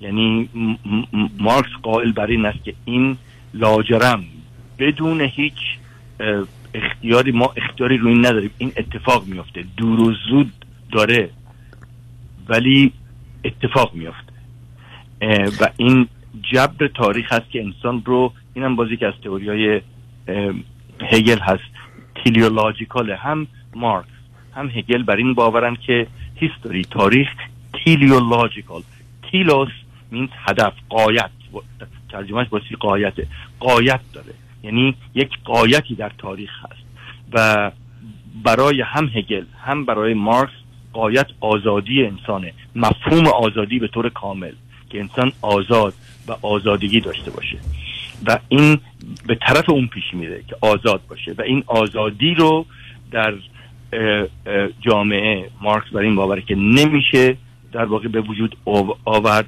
مگر اینکه شما مسئله اقتصادی رو حل کنید. اون در در کمونیسم، ببخشید من همجا وای میسم، ممنون وای دکتر، چون دو سه دقیقه فرصت هست. یعنی آنچه که مورد نظر وای دکتر هست این است که بر اساس حتی اون دوتا قاعده تبدیل کمیت به کیفیت و دیالکتیک هگلی که در مارکس و مارکسیسم هست و بعد اشاره به مسئله رشد انسانی، درست مثل کودکی که از دبستان به دبیرستان و دانشگاه میره و بعدم به محیط کار، تاریخ یه مسیری داره و این مسیر بر اساس اصولی به گونه‌ای است که از او تخطی نیست. یعنی از نظر آنچه که مارکس و مارکسیسم هست، این مسیر حرکت تاریخی است، یعنی از اشتراک اولیه به فئودالیته، بورژوازی، کاپیتالیسم و کمونیسته، اجتناب ناپذیره. به همین جهت است که مسئله پیشبینی نیست، مسئله به نوعی پیشگویی نیست، یه قطاری است که داره حرکت میکنه. حالا ممکنه کمی سرعتش کم زیاد بشه، دیرتر به این مقصد برسه، ولی خواهد رسید و اجتناب ناپذیره. و من میگم که ماجرای جبر تاریخ یا دترمینیسم مطرحه که البته در دنیا امروز ضرورت زمان و مکان در مقابل جبر تاریخ و باز به همین دلیله که اصلا بحث و گفتگو درباره این نیست که جامعه به نوع دیگری حرکت کنه. یه نکته مهم این است که امروز من و شما در بستر تاریخ هر جا که هستیم از نظر مارکسیست آنگونه هستیم، همونطور که با هشتاد نود درصد میشه گفت شما در کجا متولد شدید همکنون در کره زمین ما بگیم دین شما چه است. یعنی الان کشورهایی هستن هشتاد نود نود و پنج درصد مردمش یه باوری دارن اگر شما در این کشور یا اون کشور یا کشور سومی متولد شدید، بر اساس آن که جبر جغرافیایی هست شما با مذهبی خاص در خانواده‌ای مشخص متولد میشید. این نگاه نگاهی است که به دلیل اینکه علل و عوامل رو مشخص میکنه، توانایی پیشبینی قطعی و نهایی رو داره، اینقدر برچسب علمی بهش از نظر مارکسیست ها میخوره، در حالی که بعداً همطور که من اشاره کردم عملاً دیدیم که اولا همچی اتفاقی نیفتاد، انگلستان اولین کشور کمونیستی یا آلمان نبود و بعد از اون آنچه که به وجود آمد بعداً به گونه‌ای فرو ریخت. چرا؟ برای که در درون این بحث عمیق و سنگین قرن نوزدهم مارکس موضوعها و مسائلی بود که در اون زمان دیده نمیشد و شناخته شده نبود و امروز هست و ضمن جامعه سالم امروز میتونه به نوع دیگری حرکت کنه که بهش خواهیم رسید. با سپاس فراوان از آقای دکتر آرام حسامی استاد علوم سیاسی اجازه بدید که تا برنامه بعد که دو هفته خواهد بود به خاطر تعطیلات مموریال گفتگو رو با هم داشته باشیم. آقای دکتر بسیار سپاسگزارم از شرکتتون در برنامه. بدرود، ممنون شما. شنگ و نجمن، روز و روزگار خوش و خدا نگهدار. جامعه سالم، برنامه ای از دکتر فرهنگ هلاکونی.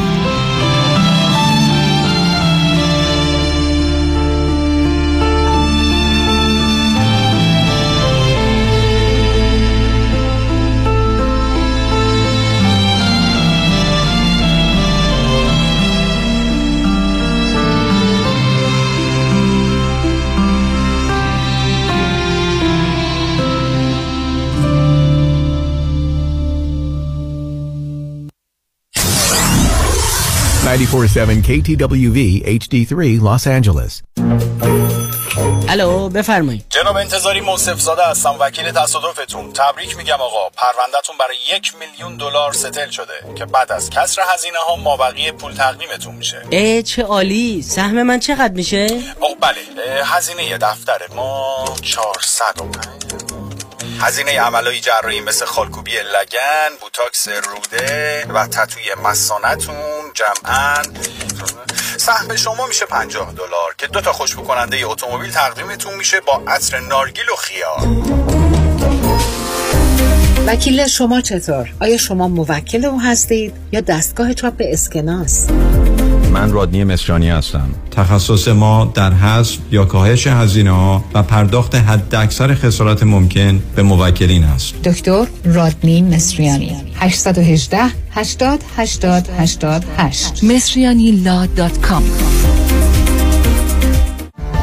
من ایرج شمسیان روزهای شنبه از طریق زوم در سراسر دنیا جلساتی رو شروع کردم برای کمک به خانواده هایی که یک عزیزی مشکل اعتیاد داره، مواد مخدر، مشروب، قرص های گوناگون یا بازی های کامپیوتری، و دو خانواده هایی که عزیزی که دیگه باید زندگی مستقل خودش رو داشته باشه، شروع کرده باشه، اعتیادی هم نداره، به خاطر نداشته کار، تحصیلات یا انگیزه کافی برای شروع اون زندگی شخصی، هنوز در کنار پدر و مادر زندگی میکنه و کاملا به اونها وابسته است. من امیدوارم این جلسات کمک بکنه به پدر و مادرهایی که با این مشکلات دست و پنجه نرم میکنن. مرکز درمانی دکتر ایرج شمسیان، هشت یک هشت هفت سه صفر سه شش شش دو. توجه بفرمایید، یک خبر بسیار مهم برای صاحبان مشاغل.